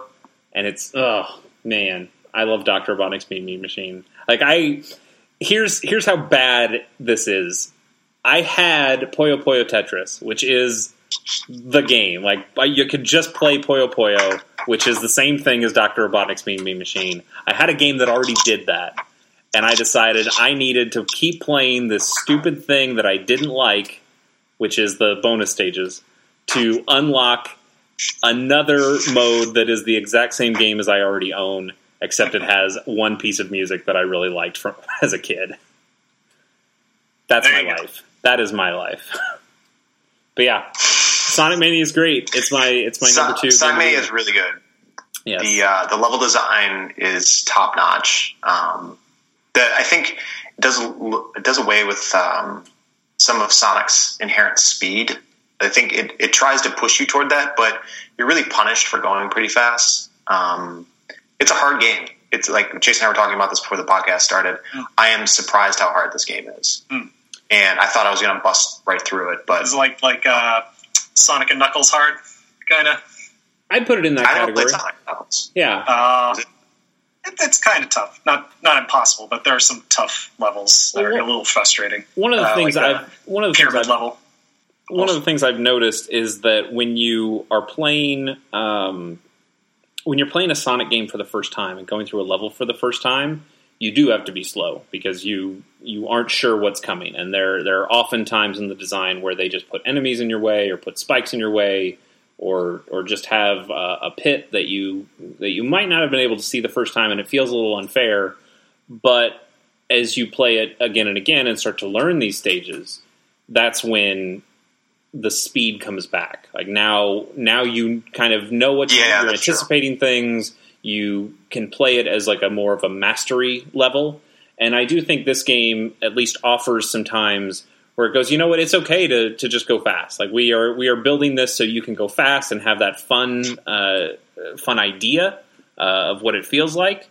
But when you really get good at this game, you should be able to go fast all the time because now you know what to look out for. But yeah, there there was definitely, especially in those later stages, where I was crawling, like I was I was creeping along because I didn't I didn't want to die. I wanted to get through these levels. Uh, but I think if I went back now, I would would definitely blaze a trail way faster, and that's great. For sure. Uh, I think that's that's great that it, It- has yeah. both of those abilities. it's a it's a great game. Um, it will definitely. Uh, I got over my initial resentment, and I also got over my resentment of it being so hard. Yeah. um, and I think it'll definitely probably f- fall into my top five overall, even outside of handheld games. So Nice. um, it's definitely number one on this list. Yeah, I was going to pick it up on PS4, but I was like, well, I'm definitely going to get a Switch, and this is a game that I really want to will And want to play on the Switch. And yeah, it's it's really good on the Switch. I think the the only thing I don't like is that uh, when I was playing it on the TV, I don't think the Switch Pro controller's D pad is precise enough for Mm. uh, those bonus stages, especially like when you're when Mm. you're doing the blue sphere stuff.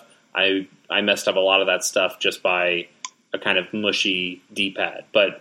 It works great on handheld mode for that because it's four distinct buttons, so you know you're not screwing up or not accidentally Yeah, uh, pressing a direction that you didn't mean to go to. Uh, Just use the Joy Cons, Chase. no, no, I will not. Do that. uh, if, I'm, if I'm playing a docked, I'm playing with a pro controller. If I like, that's I will. I'm not. I'm not doing that. All right, boys, are you ready for uh for my longer list here? Hit me. All right. strap in. I got Alright. some coffee. I've got a I've got a full ten here. I'm going to try to to go through these uh, relatively quickly, but I hope that you guys have some questions and that I'm able to explain them a little bit more to you, or explain why I really like these games and why I think uh, maybe you guys should play them as well. So my number ten is Monument Valley Two for iOS and, and Android devices. Uh, like I I like the first Monument Valley a lot, and Monument Valley Two is not as good as the first game in a lot of ways. I think there's uh, it's kind of like you can't go home again, where you know it- it's harder to surprise you. You know what's kind of going to happen. You know how this game plays. It's not as mind bendy as the original one was, but they they do some neat things to kind of uh, subvert your thinking. They still continue to have uh, gorgeous visuals throughout and and really nice music. And I think some of the puzzle design is is really smart. There's there's one puzzle specifically when you're in kind of a, a garden and you have to um, open these windows uh, to let light in on this tree, and as light grows on the tree, the tree grows higher, and you're able to get to different uh, pathways through that. And I, I that's a mechanic through a single level, and then they kind of toss it away and say, okay, now that you're done with that, now we're going to move on to new mechanics. And they do that all the time. And the the big new mechanic here is that uh, for a lot of the game, you're controlling. You're still only controlling one character, but there is a second character. Uh, it doesn't quite feel like an escort mission. It's more when I do one thing, this other character will kind of correspond and, and do something uh, that also helps, or I know the logic of this character, so I'm going to use them in, in a way uh, that helps us both get to the end. Um, and they, they do a good job with it. I, I think it's a solid game, even if I think the first one's a little bit better. I totally forgot this game came out this year uh, until we were doing the like I was looking up. Well, what came out this year? Oh yeah, Monument Valley Two. Yeah, it was Uh, a it was a quick one. It came out. It was a stealth release kind of thing. Of oh, and Yeah, by the way, you uh, can play it now. One of the uh, Apple. I played the first one. Uh, and I really, really enjoyed it. I'm going to definitely check this one out because I got an iPad finally. Nice. So it's kind of like the perfect uh, way to opportunity to try a game like this. Uh, yeah, playing on the iPhone, it's it's very crisp, uh, the original one, but I'd like to see it blown up uh, like a, a, bigger screen because that that that art style is very very nice and clean. It really is, and, and it does I, look. I want like nice. a poster. Mm. Yeah, they, they sell they sell posters. ustwo games has posters of, of different thing of lots of different stages in there, and this yeah. is this is one of these games that I just uh, it it kind of has a photo mode, or at least it has like you can take all the UI off and then take a screenshot. Uh, but I have some really good screenshots of this game, um, and one of them I use as my phone's background, and I've been using it since the game came out. It's it's really gorgeous. It's a it's a great. Little, little side note: I've been doing the same thing since uh, getting an iPad. Uh, went back to Sword and Sworcery. Nice. Uh, played a little of that, and oh. was like, oh man, this looks so much better on a bigger screen. Yes, uh, although really I did does. play it on the PC, so I know what it looks like on a nice high resolution. But yeah, seeing like on a nice crisp Retina screen, it's like, oh man, so this this art style's so good. Yeah, a game holds up. Mm. All right, uh, Yes, is. number nine. This is a game that I've actually played with Pierce. Ooh. It's Mario Ooh. plus Rabbids Mario Kingdom Rabbids. Battle. Like, yeah, Pierce played a Switch this year.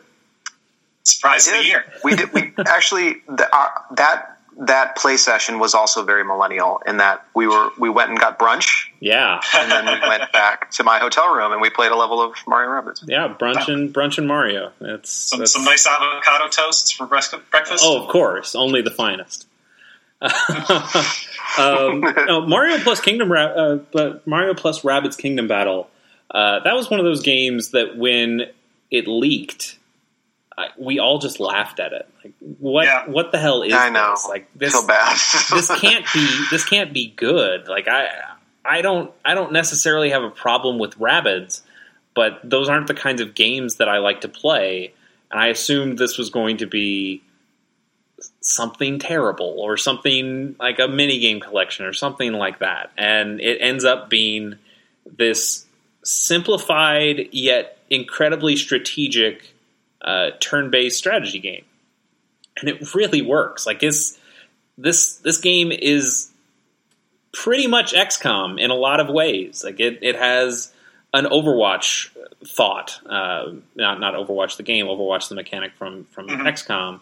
Uh, it's it's got shot percentages, but I think that's some of the ways that they smartly simplify things because you either get a hundred percent chance to to hit, a fifty percent chance to hit if they're behind cover, or a zero percent chance to hit if you're out of range or if they're in full cover.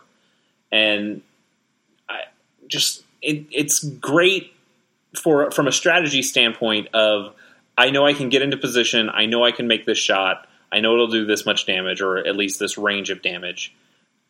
And and I can plan things a little bit more. When I'm playing a game like Fire Emblem or like uh, like XCOM, as much as I love those games, and I think I like each of those games better than Kingdom Battle overall, but there's a sense of like I did everything right and a dice roll screwed me over. Like I had a 98% shot in XCOM and I missed it. That's that doesn't feel like that's on me. I know. I mean, I and I know that's what the game's built to do, but like that doesn't feel like it should be on me. And in Mario, they say, yeah, it's not on you. Like if if you do the strategy right, we're going to reward you by saying, yeah, you got it. It's that you you completed it. Uh, and I appreciate something about that. But then they use that. Like that makes the game easier, especially in that very first world that you're in. It makes the game pretty damn easy because as long as you're doing things more strategically, you're you're winning every time. Uh, but then that simplicity they kind of bring back around on you because then they keep adding in things that will really make the strategy difficult. They'll they'll add enemies that take away your ability to to to uh, to do things that you've been successful with previously. Like I, I mentioned, there's an Overwatch mechanic, and and for the first world, that's great. Or for the first couple worlds, it's great to to put on the Overwatch. Whenever an enemy comes by, uh, they get an automatic shot. Awesome. Uh, there end up being enemies that will start to teleport, so they don't run across the screen, so you never get your chance to proc your your Overwatch. They just appear right next to you and shoot.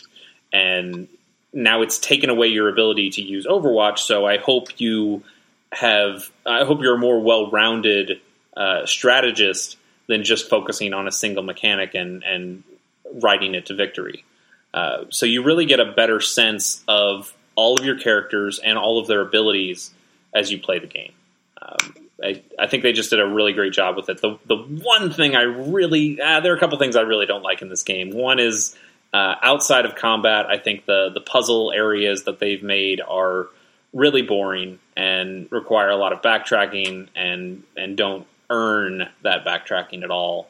And then the other problem is that when you're creating your team, you uh, you can't you have to have a rabbit in your team at all time at all times, and also Mario is in your team at all times. Which I guess I understand the Mario thing, but I thought the Mario characters in this game you can play as as Mario, Peach, Luigi, and Yoshi. I like them a lot, and I wanted to have them on my team exclusively. And the game says, no, no, no, you got to have a rabbit in there somewhere. And I mean, they knew that everyone was going to do that. Oh, of course. If they didn't make you play a rabbit. So I, I get it, I guess. yeah. You just want to see Luigi dab all the time, right? Uh, not necessarily, but, but, I do think Luigi is the oh, best dear. character in that game. Luigi is a sniper, oh. uh, which is the way I like playing XCOM Luigi, games. Uh, he's a cold mode. Luigi is the best hero in every Mario, Mario game. Yeah, exactly. he's he's secret hero of every Mario. Game. Uh, you yes. get it. we are we are Team Luigi over here at Gamers on the Go. Uh, I appreciate that a lot. Mario would still be missing if it weren't for Luigi. That's very true. Same. It's very very true. Um, yeah, uh, it's it's still a great game. I think it's a fantastic Switch game. Uh, it works both on TV mode and portable mode. Uh, it's it's really good, and it gets yeah. really hard. Like I haven't even gotten to the the finale of this game because I there got to a point where like, man, this is this is tough, and also there's so much to play. Uh, so yeah, I'm going to put. If it weren't for it being a strategy game, I probably would pass on this, but I'm definitely going to check it out. They did a great job, and I think this is an amazing foundation for uh, a sequel. I I would like to see uh, Ubisoft go even deeper into Mario lore and and find some really interesting mechanics um, and bring in more.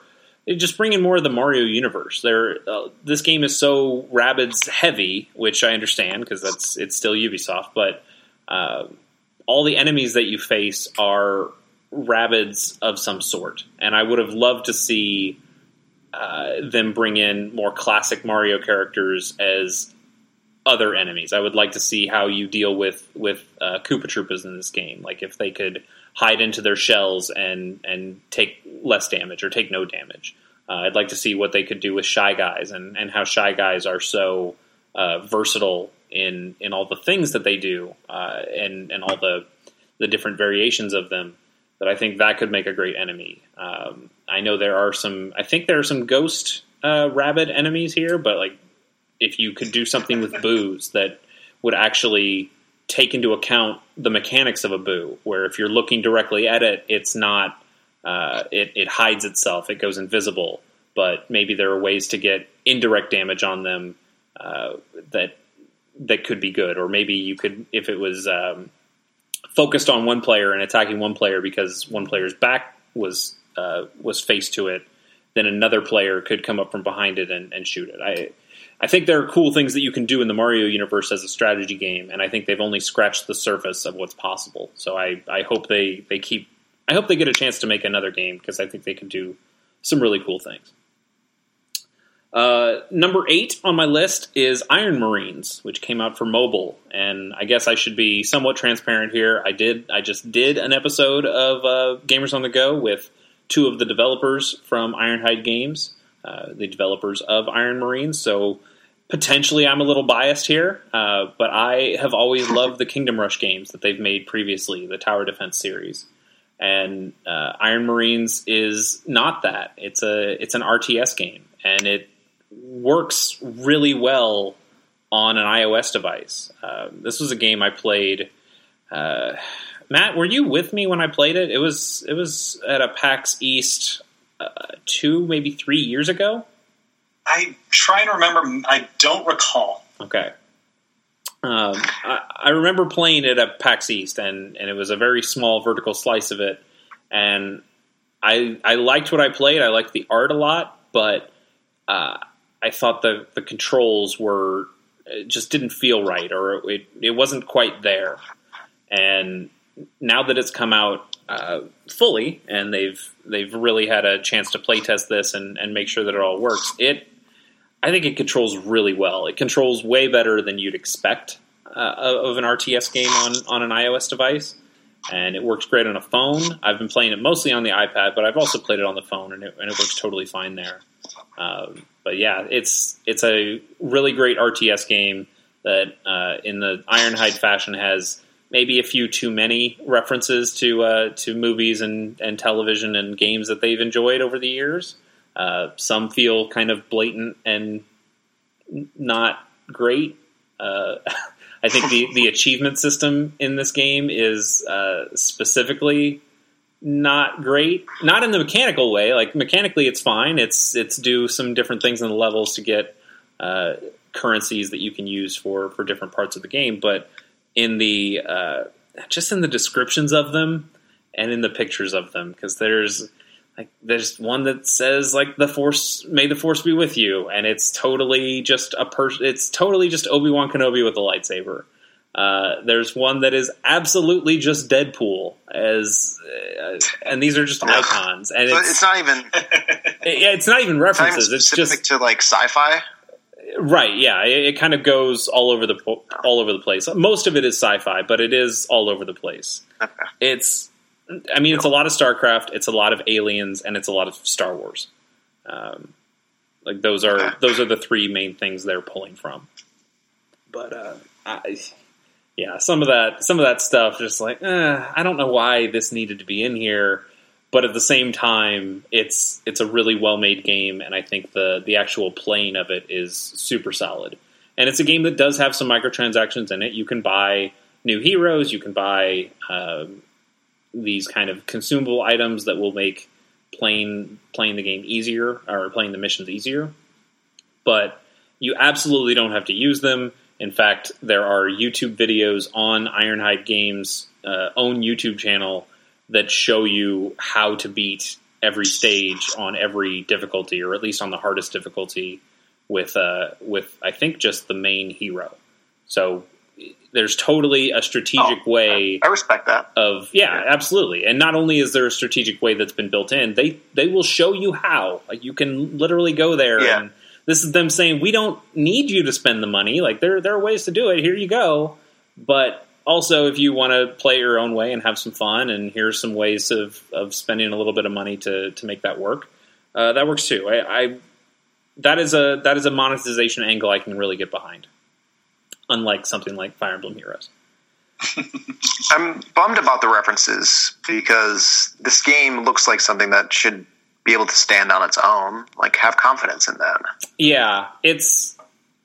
I kind of chalk it up to just the Ironhide house style at this point. Uh, it's something they've done for a while. I mean, Kingdom Rush is the different Kingdom Rush games have absolutely taken uh, references maybe a little too far. Uh, there's, the, I know in the barracks when you're creating soldiers for the second game, you can make assassins or you can make Templars.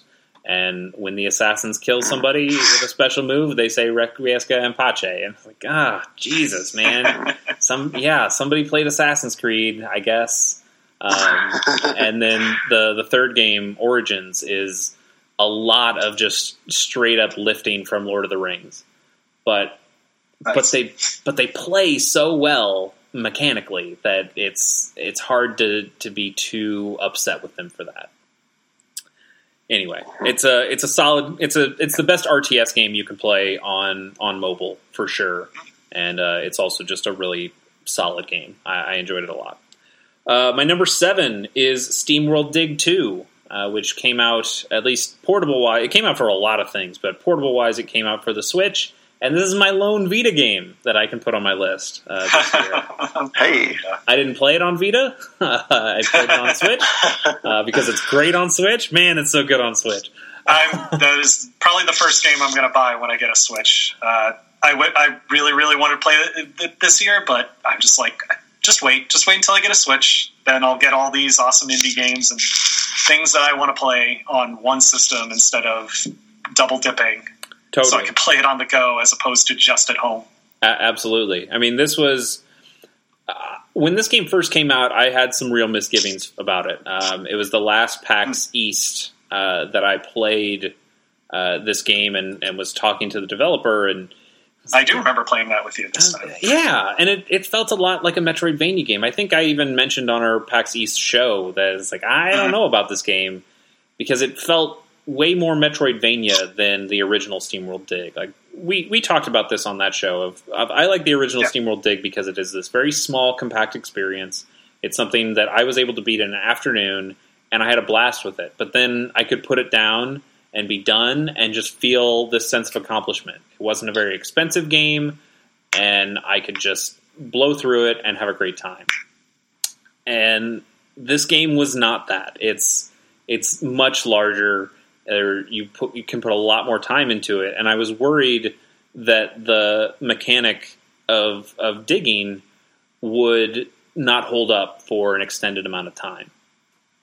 And I was also worried that the the world was going to be too big, that I was going to be uh, that I wasn't going to feel. I really liked how the first game is centered around this single mine that you're going down. It just yeah, it, it was kind of this singular vision that I could focus on and, and enjoyed. Uh, but now I'm going all over the place. I'm going to this temple. I'm going over here. I'm going over there. And I thought, oh god, are there going to be multiple mines under multiple towns? And I, I don't, I don't know if I'm ready to sign up for for this much. But it actually ends up being a good balance of both. There is one town with one main mine, but then you go to these other smaller areas uh, to get new powers or to to find out bits of story. But it all brings you back to this one mine that you're you're continuing to go down. And once you get the ability, it lets you get down even further and and it ends up working a lot. I, I think the story that they tell is is pretty solid. Um, I like a lot of the upgrade system uh, pieces that are in place here. Uh, you get these upgrade cogs, and then you can go into the blacksmith and equip them. But you can also they, they're kind of just slots, so you can take take them out again and slot those into another ability if you if you end up deciding you want to respec your character in some way and it's just a lot of smart design. Um, and there's a specific thing that you get in that game, uh, and it's it's kind of like a hook shot. Uh, once you get that, I think it really just opens up mechanically on your movement options and the things that you're able to do and the way you're able to traverse the world. And then even after you get the hook shot, there's another mechanic that comes in later that lets you traverse the world even more freely and and really let you explore to your heart's content. I, it's it's super solid. Uh, I can't I, wait to play it. Yeah, I ended up having a great time with it. Same. It's absolutely wonderful on Switch. Um, I'm I'm very pleased with how this game turned out. And now I need either SteamWorld Heist to be ported to the Switch, or I need a SteamWorld mm. Heist 2. but. I'm interested to see what they do next because maybe they'll do like keep in the same universe and setting and maybe do something just completely different. Absolutely. Uh, like maybe they'll bring back that tower defense game that they brought out on DSi that is in the same world and mm-hmm. uh, try that again. But who knows? Yeah, this was their first uh, sequel to a SteamWorld game or to any of their games, and yep. like I, I think they did a solid job with it. And I could totally see them either making a sequel of one of their other games, like we mentioned, or doing something totally new and unique in the SteamWorld universe. Uh, I, I, think they're uh, one of the companies that got in on the Switch early and got rewarded handsomely for it because they made a really solid game and the Switch the Switch has some really good games on it, but it didn't have a lot of games on it. So uh, this one took advantage of that and, and did mm. a hmm. great job. Is there uh, more steam powered giraffe in there? Uh, there isn't. Not that I saw. Mm. Yeah, I I mean, the music in this game is still good, but you don't actually see the band like you did in Heist. Mm. Um, I, I, don't know if if uh, if the band actually worked on this game or not, but there is definitely music that reminds me um, of that style. All right, moving on. Number six, uh, and this is where Matt can jump in too. Uh, I have Oh, the Legend only of number Zelda. six? It's only number six. Uh, Legend of Wow. Zelda: Breath of the Wild. Um, it's number six for me because it's like I just have. I mean, I've, I've discussed it on this show. I've discussed it on other shows. I am not the biggest Zelda fan. I end up getting halfway through one of those games, and then something distracts me. I come back, I'm lost, and I don't want to do it anymore.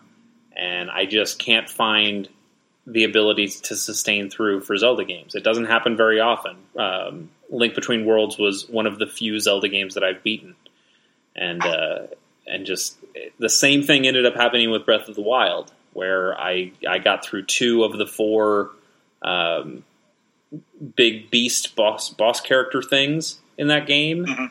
and I haven't gone back to finish the other two. I haven't defeated Ganon. I haven't gotten hell. I haven't gotten the Master Sword in this game. I just got the Master Damn. Sword in this game, uh, and I'm almost done with it. It, yeah, this is. It, if it was a portable game, it'd be my number one game of the year. It is my number one overall game of the year, just because I pretty much exclusively played it the entire year. Whenever I had free time at home, I was like, "Up, time to play Zelda." Uh, I probably spent well over hundred hours uh, in this world, and there's there's just so much. It's it's everything I wanted an overworld Zelda to be in a modern uh, like using modern console hardware and everything. It's wow it's it's so dense with just little secrets that are uh, just hidden throughout the details the setting. It's uh, it's everything i wanted from a zelda game for at least for an overworld. Like the dungeons leave a little more bit more to be desired from like past games but i still dug the the way they presented these little mini shrines that have small puzzles. uh, Some of them really being cool, some of them very really easy, some of them being what the hell am I even looking at?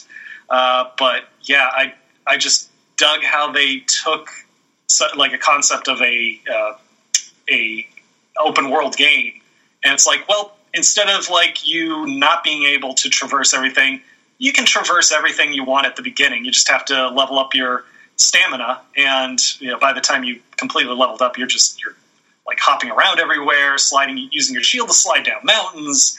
Just it, it's really incredible how they did that. I like I, I want to play a game uh, that came out this year, uh, Horizon Zero Dawn, but I know when it, when I finally get to that game, it'll be like, man, I wish I could just climb up this mountain uh, Yeah, instead of is. walking around it. As a person So- who recently came off of finishing Horizon Zero Dawn, um, it's I know those games came out around the same time, and a lot of people compared them. But I played them at very different points of the year, and I still compare them because they are very similar games, and it's it's easy to make that compare and contrast. And I, I think that there are, there are pros and cons of both games. Um, I think Yeah. Horizon has uh, probably better combat. Uh, I I really don't like the way weapons degrade in in Zelda. Um, I think the combat is maybe a little too simplistic. There's a lot of motion control stuff that gets added to that that I'm not a big fan of. Um, I actually like that that little. I play it with the Wii U gamepad just so I can get that little extra finite uh, aiming yeah, using the motion controls. I kind of actually dig that. Uh, the weapon degrading, I honestly I had no problem with because you just there's so many weapons in the game. It's like, well, just keep using this one until yep, throw that away, and oh, I'm just going to throw it at this uh, enemy and pick up his weapon. It just uh, felt like at, at some point it's just like just just just go with it. And there's just so many like little mechanics in the game, like oh, I need to start a fire. Well, I have flint and I have a bundle of wood. If I put the two on the ground and strike the flint next to the wood, it's going to start a fire. right. Uh, I mean, that's- it- it's like just so many little things like that that just you can build upon in this game engine.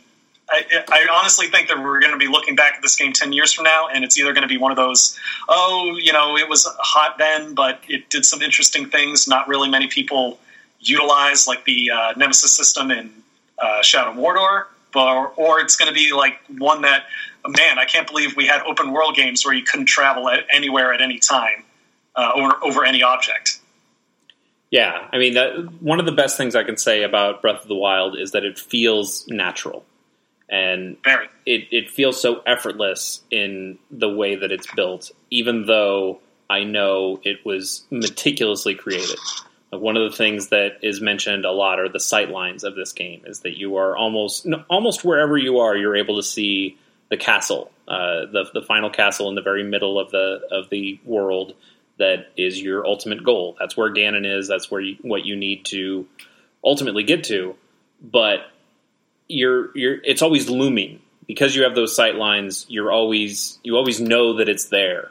Um, but the way they've built their towers in this game is is better than what Ubisoft does, where it just kind of feels like they're peppered throughout um, in different Yeah, you just go to the top, hit hit X or Y or whatever, or triangle, sync, and then oh, here's all the points of interest. This is you look and you know, thanks to using a great idea for the color scheme of like having points of interest being like orange most of the time, like shrines and towers, right. uh, like sticking out for that you look and actually like. Oh, that looks interesting, or oh, that pool of water looks interesting, or like there's an island all the way over there. I should go check that out. It, it helps you get a better sense of the world for sure Yeah. than just kind of giving you all the waypoints. Um, it's it's a it kind of feels like the way driving has become these days, where I I have a GPS or I just tell Siri where I want to go and she gives me all the directions, and and that's fine. But I'm also not really learning the I'm not learning my city. I'm not Exactly. learning how to get there. I'm always relying on her at this point to to give me directions. And Zelda's like, no, no, no, we're going to make you do the work. We want you to really feel like you're a part of this world, in, instead of just we're giving you this direct line, follow the line. And part of the part of the reason that that's great is that as you're exploring, as you're trying to get to that place that you've decided you want to go to, you're probably going to find three or four other things on the way that might distract you and, and might just you might decide you want to do this instead and you want to help this person or you might get uh, like the way it has clues it has clues like the original legend of zelda does where you go in and somebody gives you this kind of vague um, idea of either what to do or where to go but doesn't give you the full picture. And it's something you have to remember keep in your mind or make a note of or uh, or even forget and then you get to an area and you go whoa wait a minute there's i think somebody said something about this area. Like i'm supposed to do something here. Uh, I, I had one recently. I tried to go back in and play the game a little bit uh, just to remember uh, more about it and i talked to a guy who was telling me about a fairy fountain that was only like you're able to easily find it if you go to this tower in the afternoon because the the shadow it uh, the sun will cast will lead you directly to it. And Yeah. I actually made a note for myself of okay, come back to this tower when it's afternoon and find it. And I did, and it worked out really well. And it just it was that sense of discovery, not through my own discovery. Well, and I mean not through uh, my own searching, but because I got just this tiny hint from somebody. I got a little push, and that helped me get through. And that game is filled with little moments like that.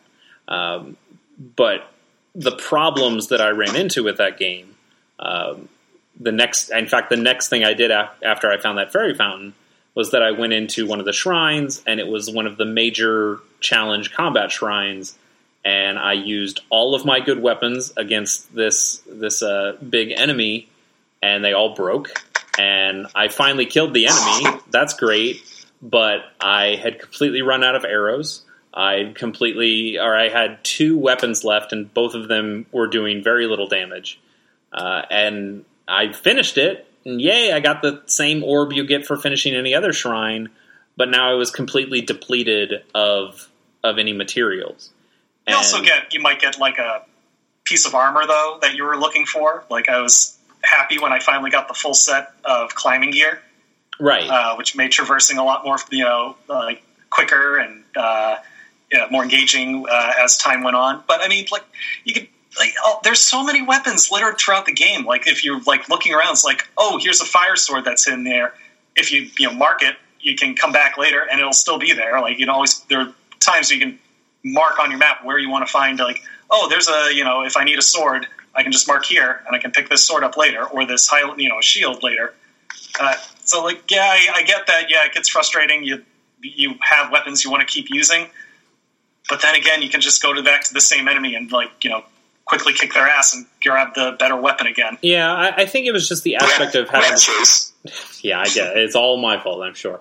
Uh, but I think it was that aspect of having to start over, uh, and it was something that I got. Uh, I mean, this is a totally separate kind of game, but uh, it's something I got in Dragon Quest Builders when I played it last year.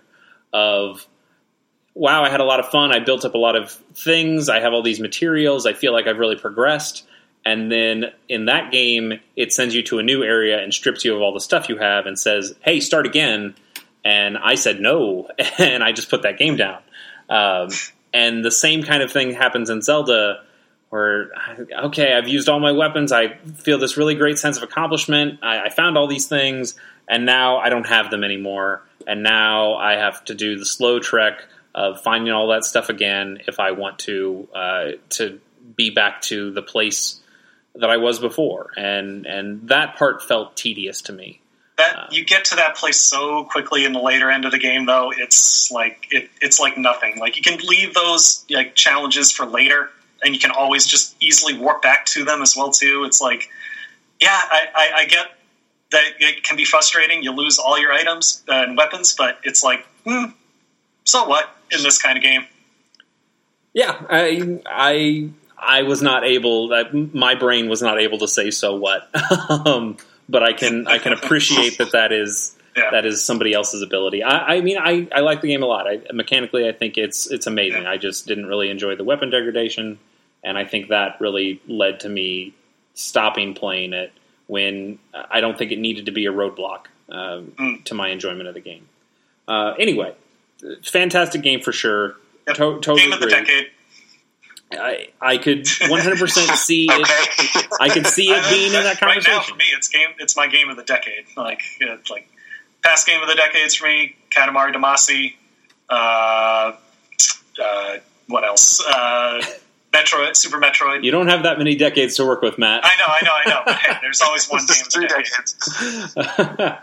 um, but yeah, I I agree with you that this will be a game that people will continue to talk about for years to come, and I think your uh, your insight there that it's either going to be a game people mention as an outlier of wow, this game did all these incredible things and nobody else has done anything like it uh, is possible. To be fair, it does draw from a lot of other games. Like the crafting is a little bit Minecraft inspired. The Totally. traversing is definitely an open world game, and so on and so forth. But Absolutely. yeah, I, Yeah, absolutely. I mean, there's a lot of Skyrim in in Breath of the Wild, but I think I, I think the way Nintendo has brought all these kinds of games together and all these mechanics together into something that is uniquely Zelda is is really impressive. So I, I do think there is merit in saying that it, there's it's either going to be a game that that people look to and, and say like, wow, nobody else did anything like that, or this was the turning point and people made games specifically like this because Breath of the Wild inspired them to do so. Mhm. Um, I could see either one of those scenarios happening. And it'll be interesting to see what the next Zelda Zelda game is going to be. Like, totally. I mean, I I hope it's a sequel to Link Between Worlds or another game like a Link Between Worlds. So Nintendo shows that they can do more than just uh, the big sweeping Zelda games. Chase, now. Chase. I, I want both. How about how about a remake of the Adventures of Link, Zelda Two? Yeah, you know what? That sounds like a very Nintendo thing to do at this point. Why not? I, I would like to meet Error again. Like that'd be cool. All right, let's let's move on. Let's keep this going. Uh, my number five game is is actually it, it probably should be higher because I really like this game a lot. Um, but it's Golf Story for the Switch.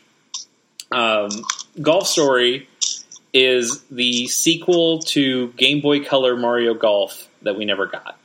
That's what I've hear I've heard, and I really want to play this game as well too. Yeah, it's it's really good. It's uh, made by Sidebar Games is their very first game, and it's it, it just shows a grasp of what makes that kind of game fun. That just really impressed me, especially as a first uh, as a first try. Uh, the so Mario Golf, made by Camelot uh, Software Company, uh, Software Planning, whatever they're called. Um, they are the people who make Golden Sun, so of course I'm a big fan of theirs. But. I think they've I think they've gotten Mario Golf games and Mario Tennis games. Uh, they're kind of off track uh, with those franchises, in my opinion. Like maybe maybe it's the way the mainstream wants them to be, but I really enjoyed the RPG mechanics of Mario Tennis and Mario Golf for the Game Boy Color. And and I think they did a little bit more of that for the Game Boy Advance titles, but anything that's gone on home consoles or even the new 3DS games for for tennis and golf, they I think they've really just gotten away from from those systems heavy ideas. And those are the things that I really like. Uh, and Golf Story brings all of those back in here. You're you're gaining new clubs uh, by by going through different challenges. I mean, it feels like upgrading a weapon in an RPG. Of oh wow, I found this new driver that can adds adds plus ten yards, but it also uh, makes the ball go uh, flatter. Like you you don't hit it as high. The loft is less. Um, or I found these new uh, I found these new irons that uh, will hit the ball a little more true, and it'll go straighter, and you'll have less of a penalty if you if you don't hit it straight on, or if you don't hit the the uh, slider straight on when you're golfing. Um, it's got that that three tap golf hit system uh, that that is popular among a lot of golf games, and I think it it just executes it really smartly and really well. Uh, the course designs I find to be really good. I think some of the early course designs rely a little too much on gimmicks. Uh, there are different uh, hazard animal things in the in the first course. There are these moles that if you hit it in their kind of ring of influence, they will take the ball and put it into a bunker or put it into a hole or just put you into the rough. Uh, they're usually not very nice uh, with with the ball. I think there's a couple of them that will take it from take it further up the fairway, but those are few and far between. And um, so, like some of those, some of the like those moles are just everywhere on that first course, and they make what should be like a fun and easy course that's more traditional uh, a lot harder because you have to deal with them as well.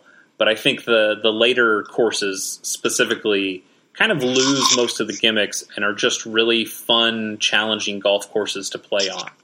And uh, I, I, man, uh, mechanically, I think the game's great. The writing is super good. It's you can tell these people are Australian just in the way that they uh, the the developers are Australian, just from the way a lot of people have these kind of quirks in their in their speech. Uh, and and I think all of that just gets paid off in a really great way. There's a lot of good fourth fourth wall breaking stuff, um, a lot of really nice references. There's a like an NES style game you can find called Galf G A L F uh, that is just mechanically it is a fucking crazy. Um, it, it doesn't give you any feedback at all on anything that you're doing. So it's this almost impossible to play game, but it also feels very reminiscent of NES golf or, or very early golf games that uh, just just felt so obtuse in the way that they played. Uh, and it's a really nice throwback to that. I man, I really really enjoyed my time with it, and uh, it's it's a fantastic Switch game, and it's only available on Switch right now. So that's that's the way to get it. So good, so good. I can't wait to play that game when I get a Switch. Yeah. Yep. Like that. There's so we'll talk about this after our list, but not having a Switch, there are just like I'm not even so much as looking forward to 2018. I'm looking forward to getting a Switch and playing 2017 games. Yeah, Or even uh, Totally like fair. 2016, 2015 games. yeah, exactly. or even uh, 2011 games. Yeah, in, in some instances, that's that's very true. Uh, all right, let's move on. I've only got a couple more here, and most of the ones I have left are ones that you guys have already talked about, so I can skip over those pretty quickly. Uh, number four is Super Mario Odyssey, also for the Switch. Can't Um, wait to play that one too. Yep, that's yep, right, right up there. I I like Mar- Mario is very similar to Zelda for me in that uh, I think they've done a lot of things that have they really Nintendo really understands why people like Mario games and what they've done well in the past, and this one takes all of that knowledge and just puts it out in a way that is an absolute joy. It's it's so smartly designed.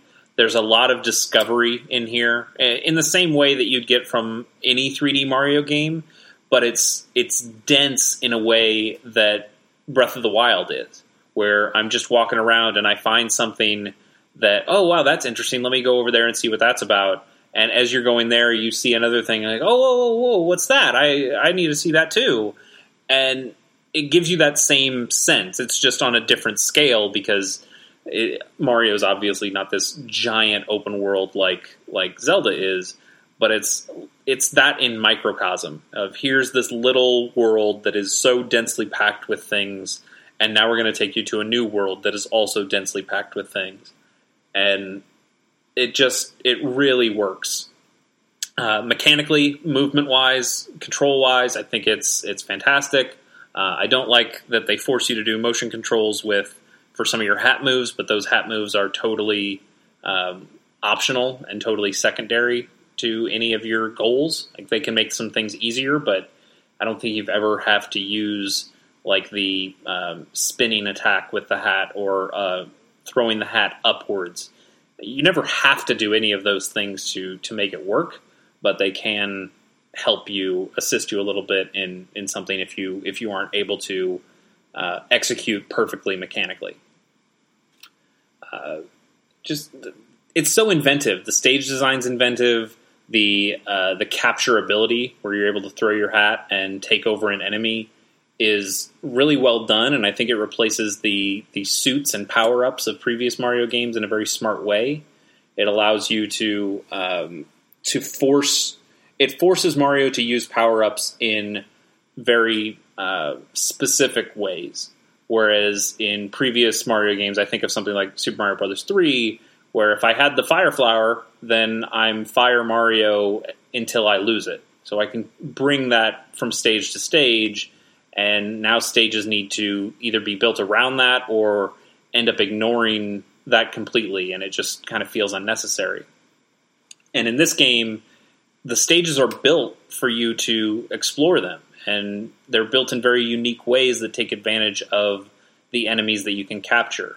The uh, the one that I, I think works really well as an example is the uh, is kind of the onion bulb creature in the Forest Kingdom, where when you capture him, he can kind of go up on stilts of these vines, and you've lost your ability to jump, but now you can get up even higher just from this extension and you're able to flip from that onto higher surfaces. So it's just a totally new way of playing a game and it feels like something that another developer would have made an entire game around. It feels it that one reminded me specifically of gone home or of grow home um, that that small ubisoft game that was all about climbing, and and it, it, had a very specific mechanic that it used, and it was a relatively short game because it just brought everything out of that mechanic.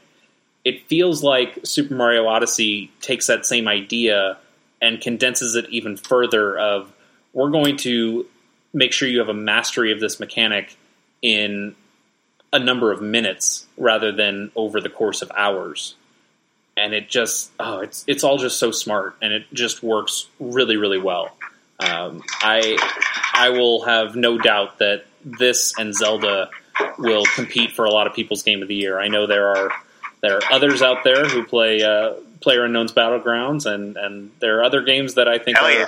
are definitely worthy of the top spot. But I think these two games, for a lot of people, are going to be the are going to be competing with each other for that top spot uh, because they're both just super well made and well designed as great as um, Breath of the Wild seems, and how much people like that game, I have no like fear of missing out of that game. I've never really gravitated toward the Legend of Zelda series, but Mario Odyssey is the game that I just like. I'm pained when I hear people talk about it because I haven't played it yet.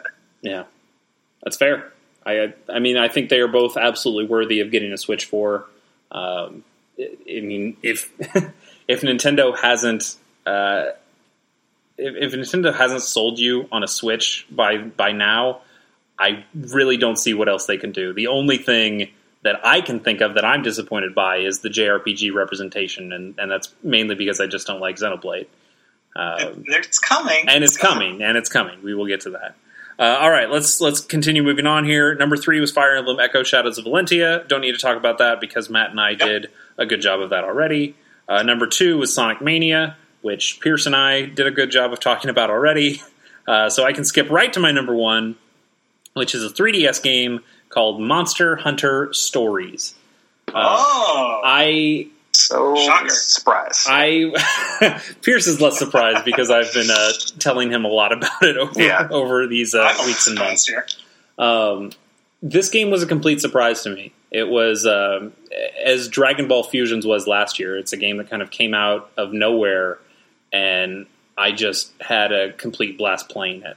Uh, I played the demo, and I really enjoyed the combat system in this. It, it feels more engaging than what Pokemon. I mean, this is this is basically a Pokemon game. Monster Hunter traditionally is this kind of action RPG. It feels kind of like Dark Souls in the way that uh, it has this animation priority that you're going through. Um, it's it's relatively difficult. It's a game that you need to play with friends to really get the most out of. Uh, and I never had enough friends who played it. So, I, and I also didn't enjoy the mechanics of it. It's the same reason I don't enjoy Dark Souls because of a lot of that animation priority stuff. Um, so right off the bat, I was like, ah, Monster Hunter game on 3DS. Like, nah, I'm, I'm good. uh, but this is an RPG. It's a JRPG, not not that. It's very, it's absolutely turn based. Uh, so I thought, all right, well, I'll see what the demo's all about. And when I got in there, it's really fun. There's kind of a rock paper scissors mechanic of speed attacks, power attacks, and technical attacks, and each one of those is good against one and bad against the other. And you choose your attack, and because you're uh, you're a rider, you're not really a monster hunter. You're a monster rider. You can commune with the monsters and befriend them, and you're able to bring a monster into battle with you. So now it's you and your monster uh, attacking together. So you pick your attack. Your monster has a mind of its own, so it picks its own attack. But you can also gain kinship with your monster. And when you gain kinship, you're able to spend that in battles on choosing attacks that you want them to do as well. Like something like ordering them to do an attack, and they have enough faith in you that they are going to do that despite what their own instincts are. That's me building on their mechanics with my own head canon, but uh, it it works out really interestingly because when you do your attacks, the enemies are doing their attacks simultaneously. So I've chosen to do a technical attack, and the opponent has chosen to do a speed attack. Those aren't revealed until it's time to battle, and when you get in there, technical beats speed, so I get the advantage and I do more damage and I take less damage from the opponent. And, but it could just as easily be that they chose power attack and now I'm on the receiving end of more damage.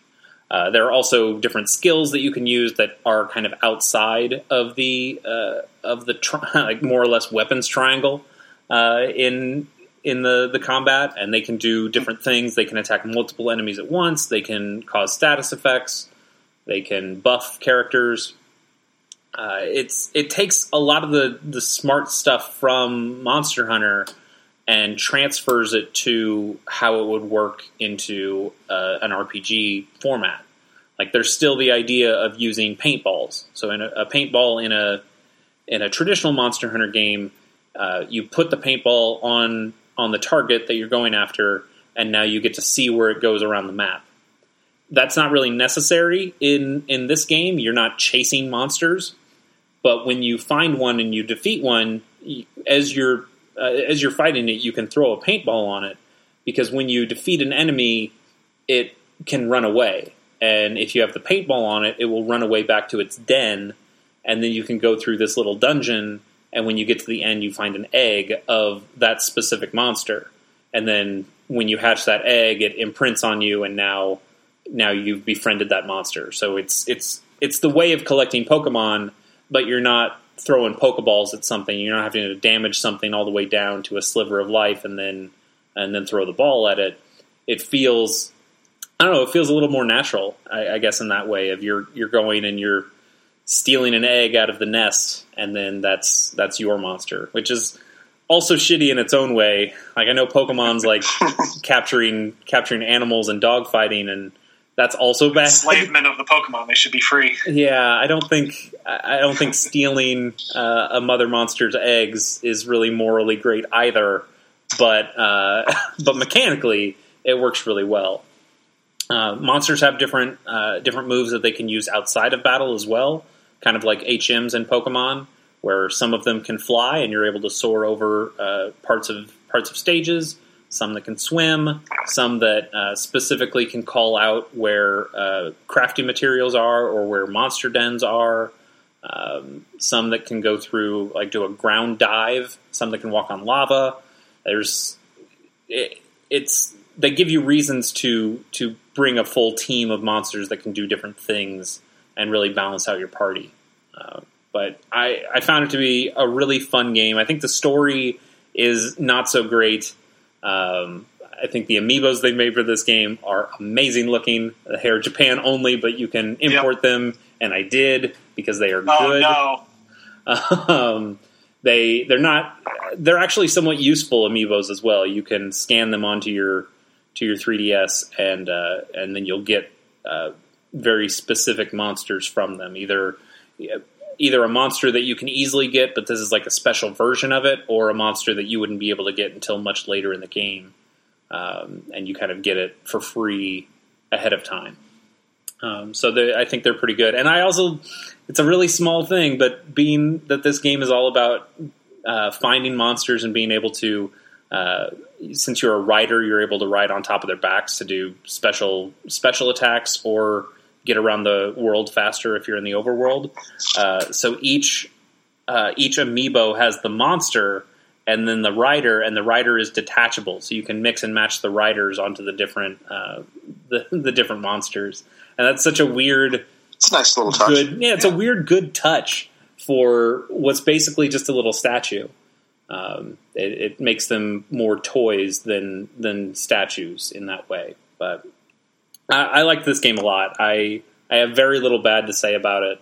Uh, I I continue to play it. One of the even though I am done with this game in almost every aspect, I continue to play it or continue to put time into it because uh, it kind of has this little free to play mechanic that I just can't get away from. It doesn't cost anything. There are no microtransactions uh, here, but uh, you're able to kind of do uh, the Assassin's Creed Brotherhood thing of I'm going to send this team out to go do a, a special ops mission kind of thing.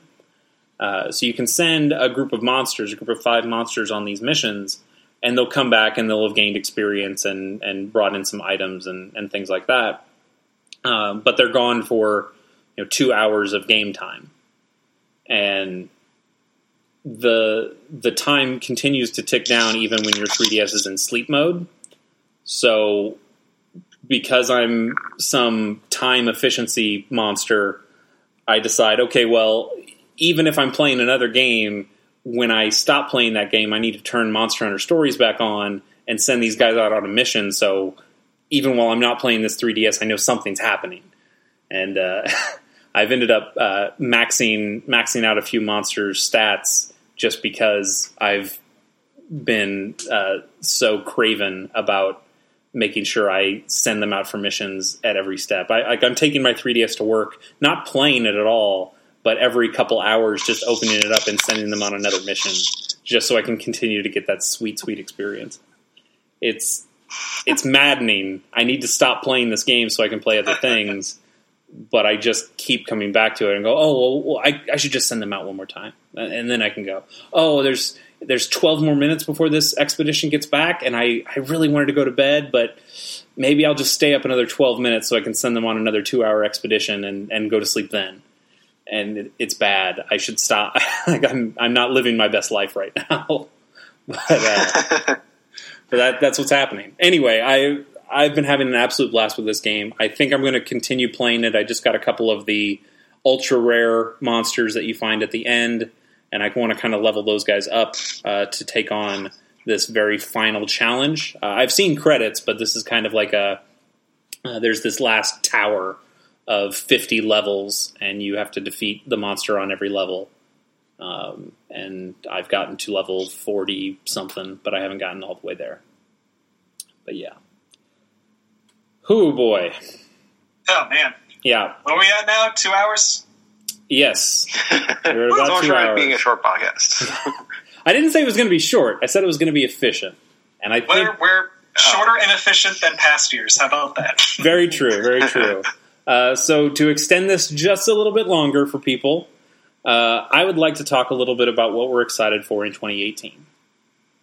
I know that both of you guys are potentially getting on the Switch train. So, is there something that you see in 2018 from the Switch? I know you mentioned a lot of 2017 games or even older games that got ports to the Switch that that got you excited. But is there anything on the horizon that that is also kind of nipping at you as you're thinking about a Switch purchase? Oh, Octopath Traveler, uh, yes. uh, that that weird, weird uh, JRPG like game that's coming out from what, Square Enix is doing that one. Yeah, this is the team that made Bravely Default and Bravely Second. Uh, it's got an art style that is similar to that, but it's more pixel based. Uh, I I played the demo of it and thought it was fun. Maybe needed a little tweaks, a couple tweaks in in the damage values, but other than that, uh, I think it's super cool. And that is the RPG that I've been waiting for for the Switch. So yes, I am all, right on board with that uh, with you. Mm-hmm. And then, of course, whenever we get the Fire Emblem announcement, uh, Metroid Prime 4 uh, mm-hmm. uh, is coming to the Switch. Apparently, uh, a new Pokemon game is going to be debuting on the Switch. Yeah, whether so, that comes yeah, out in 2018 or 2019 is still kind of up in the air. I would, yeah, I kind of expect future. Pokemon to come in 2019, but, um, but yeah, like that's there's a lot of really good RPGs coming out on the horizon for, for Switch that, that have me very excited. Pierce, what about you? What's what's got you excited? Um, very little outside of Pokemon. I, and I don't. That's not a knock against the future lineup. It's it's more that there's a lot out right now for the Switch that I really really want to play. Um, and then yeah, I just I I need a Pokemon on a console. This is this is the something we've been waiting for for almost 20 years now, and it seems like it's so close. Um, uh, one like last mention of the 3DS, and I really don't think it's going to stick around um, very much longer. But I think there's going to be value, at least to me, um, for the virtual console stuff. Mm-hmm. And it's it's going to be interesting of what they bring over to the Switch, and if it's going to be everything. Like, are we if we're going to reach a point where everything that you could play on the 3DS is going to be available on the Switch, um, I think more likely is there's going to be a lot of these games that I missed from you know, decades ago that are still going to be available to play on the 3DS, and I think that's still going to have me playing my 3DS uh, in the coming year, which I'm I'm happy about. It's a good little handheld system. I don't um, I don't want it to fade away completely because I still enjoy playing it. I love I like keeping it in my pocket. Mm-hmm. Um, so hopefully, hopefully there are still things that, for whatever reason, if we want to do a podcast or if I'm reading one of those boss fight books and I need to play a game and that's the most convenient way to play it, I will still use it. Um, Absolutely. I think that 3DS system, has given us a lot. I think that system has will continue to have value even past, uh, even while the Switch is out, even after it kind of fades away those games I don't think are easily transferable to Switch, and it's a lot because of the dual screen format. Uh, it's the same reason I think a lot of Wii U games are not coming to Switch as ports. There have been some, but not not a ton.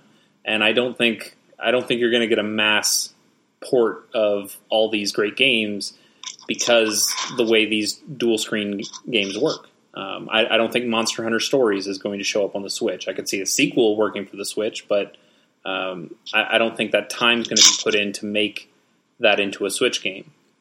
Uh, now, as far as virtual consoles concerned, like on the 3DS and like a lot of a lot of those games, I would love to see Game Boy games, SNES games, NES game stuff. I, would love to see those come over to Switch, and I, I know we've talked about that before. Uh, I do want to know, Chase, uh, what games uh, that you wanted to come out for the Vita, because we know there's been a lot that were announced and then canceled because you know either hardware constraints or just wasn't viable. Would you like to see come out for the Switch?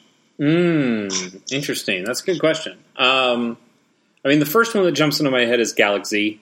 Yes, that that also jumped into my head. Um, and then the second one that jumps into my head is Hyperlight Drifter. Mm, Like mm, both of those, both of those games, I think would make pretty solid Switch games. Um, uh, but I mean, also, I just kind of think everything would work really well on the Switch at this point. Yeah. Um, like playing. I know uh, Rain World would have came out for the Vita, but is not, and I think that'd be a really good Switch game. hmm To- I could totally see that. Um, I like games that have come to the the games that have been ported to Switch already. I think have have really shown the competency of that system. Like I think of Binding of Isaac, uh, Afterbirth Plus, which uh, I played Binding of Isaac Rebirth on on Vita. Love it there. I know a lot of people like it on PC, but I thought it was great as Vita, and I think the Switch version is really, really solid. Um, I, I don't necessarily like that they went back to pixel art stuff. Um, I liked kind of the smoothness of the the flash looking animation, but mechanically, like that game's incredible. Um, if, if this was the first year that it came out, or at least first year that it came out on handhelds, um, it would definitely be in my top ten list, if not number one. Uh, but I like that game. that game's come out before. I, I'd feel bad putting it on this list, but that game totally is a great Switch game. Um, Cave Story. How about Hmm? Bioshock Infinite? I I don't know if I want to play Bioshock Infinite again in general. So But it could totally happen this time. I I bet it would be fine on a Switch. I would I guess I would have no problem with it. Um, but yeah, I it's a lot of these smaller games. Like I'm like you said, I'm my number one 2018 game right now is Fire Emblem. I'm I want to see what they do with that on Switch. I want to see a whole new story. Uh, I I just I I think that'll be the thing I put a ton of time into. Um, and yeah, that, that's the big thing. Octopath Traveler's up there as well, but it's all it's all Fire Emblem for this guy. Um, and also something that happens relatively soon. I will be able to dust off the Vita at least once in 2018, uh, and that's in January because we're getting Digimon Story Cyber Sleuth 2 Hacker's Memory. Oh Memory. no! Uh, Yeah, I, I put a lot of time into that first. Can't wait for you to play that one, Chase. All you. Yeah, Yeah. I mean that. Mm, that You have game fun, is, Chase. That game is a pretty good combination of Persona and Pokemon in one thing, and I like that first game a lot. Uh, it's also coming to PS4. I'm I'm actually considering playing the PS4 version over the Vita version, Mm. which is sad, but uh, but yeah, Vita will get at least one title that I will be excited about in 2018. So that's something. Um, oh, uh, and Valkyria Chronicles. We're getting Valkyria Chronicles 4 for the Switch Mm, uh, yeah. this year, or this upcoming year. And that's very exciting, because I, I think that series has a lot of merit to it, and uh, is something that I've, I haven't put nearly as much time into as I want as I wanted to. Uh, so I think that the Switch will be a good place to to uh, really jump in on that series and, and see what it's all about. Um, anyway, I think that pretty much covers uh, our thoughts on the game of the year for 2017. I want to thank both of you gentlemen for coming on. Uh, I know you guys didn't have um, the breadth of, of games to talk about, but I think the, the games that you brought to the table here to discuss uh, were very solid nonetheless. Uh, do you guys, so if if I were a random person on the internet and I wanted to find out more about Matt Jaguar, how would I do such a thing? You should stay away. But if you really, really want to know, uh, Jiggy-san on Twitter, G I G G Y S A N, and uh, sometimes I guest on my friend's podcast, Abstract Japan, which is a lot about noise music and random music from Japan. That's uh, more of the abstract level, but also some. Uh, we play just about everything if it's from Japan. Uh, so check that out uh, if you like music and like different kind of music. And uh, upcoming, another end of the year thing, I'll be giving my pick for favorite album of the year on King Baby Duck's uh, No Borders, No Race podcast. Used to be the Boston Bastard Brigade, and he will have his like top twenty uh, with special guests as well. And check that out. Sounds great. Pierce, how about you? How would how would some person, some intrepid listener, find out what's going on with Pierce Courchaine? You can find me on Twitter at PJ Courchaine. That's PJ and then C O U R C H A I N E. Uh, and then also come to PAX. Come to all PAXs, specifically PAX South, January 10th through the 12th. Look at that plug. Yeah, not bad. Like yeah, In uh, San Antonio, yeah. and you just recently came from PAX Unplugged, right? I did, yeah. We had a great time in Philly um, a couple weekends ago. If you're into board games, uh, definitely check it out next year. Um, it was a lot of fun, and it I really love chill. board games. In fact, yeah, it was. Um, it'll probably get bigger next year, which is good for us and good for everyone. But um, yeah, we had a good time, and I like. It was nice having Thanksgiving break right after that because then I could introduce my family to a bunch of cool board games I found um, So at the show. Pierce, So definitely I- come to PAX Unplugged next year. Come I've got this. I've got this great idea that you need to take to your bosses at PAX. Uh, take it right to Mike and Jerry if you need to. Um, I know. Okay. I know they're just Doing like a, a knock away on a door. You work right next to. Straight to the top. Yeah. Um, Yep. Let me just float this idea by you. PAX Midwest. Huh? Okay. Huh? It would take place Yeah. in St. Louis, like a nice central city that everyone Yep. could get to. No problems at all. Definitely not Chicago. Fuck Chicago. Um, I I think there's some merit there. I think that would be great. Chase, I think you're onto something. Uh, well, hey, hey, bring it up to the boys and let me know. Like, I can, I can help coordinate it if you need it. Um, Okay. We we have a football stadium that nobody is using right now, so uh, we've got the room. oh, very Ah. sad. Yeah. All right, guys, thank you very much for coming on. Uh, I look forward to talking to you both in 2018. I'm sure what what I always like about these Game of the Year shows is that I am able to, if I if it's either learn about a new game or learn something new about a game that I know very little of. And hearing you both talk on this episode has uh, you guys have brought up games that I want to play or try or just hear more about. So I would not be surprised if some of these games might show up as future Gamers on the Go episodes in the relatively near future. Um, and Nice. uh, specifically, I kind of want to try that Blowout Blast. Now that now that Chris has been talking about it, so it's gonna be uh, a short episode, though. I, I, I, you know what? That'll even out this episode, so that should be just fine. All right. Well, thank you both for coming on. Thank you all for listening. Uh, we will be back in 2018 to talk more about handheld games, and especially because the Switch is out here, uh, they will not be going away anytime soon. So it is good news on that front. Thank you, and have a great holiday.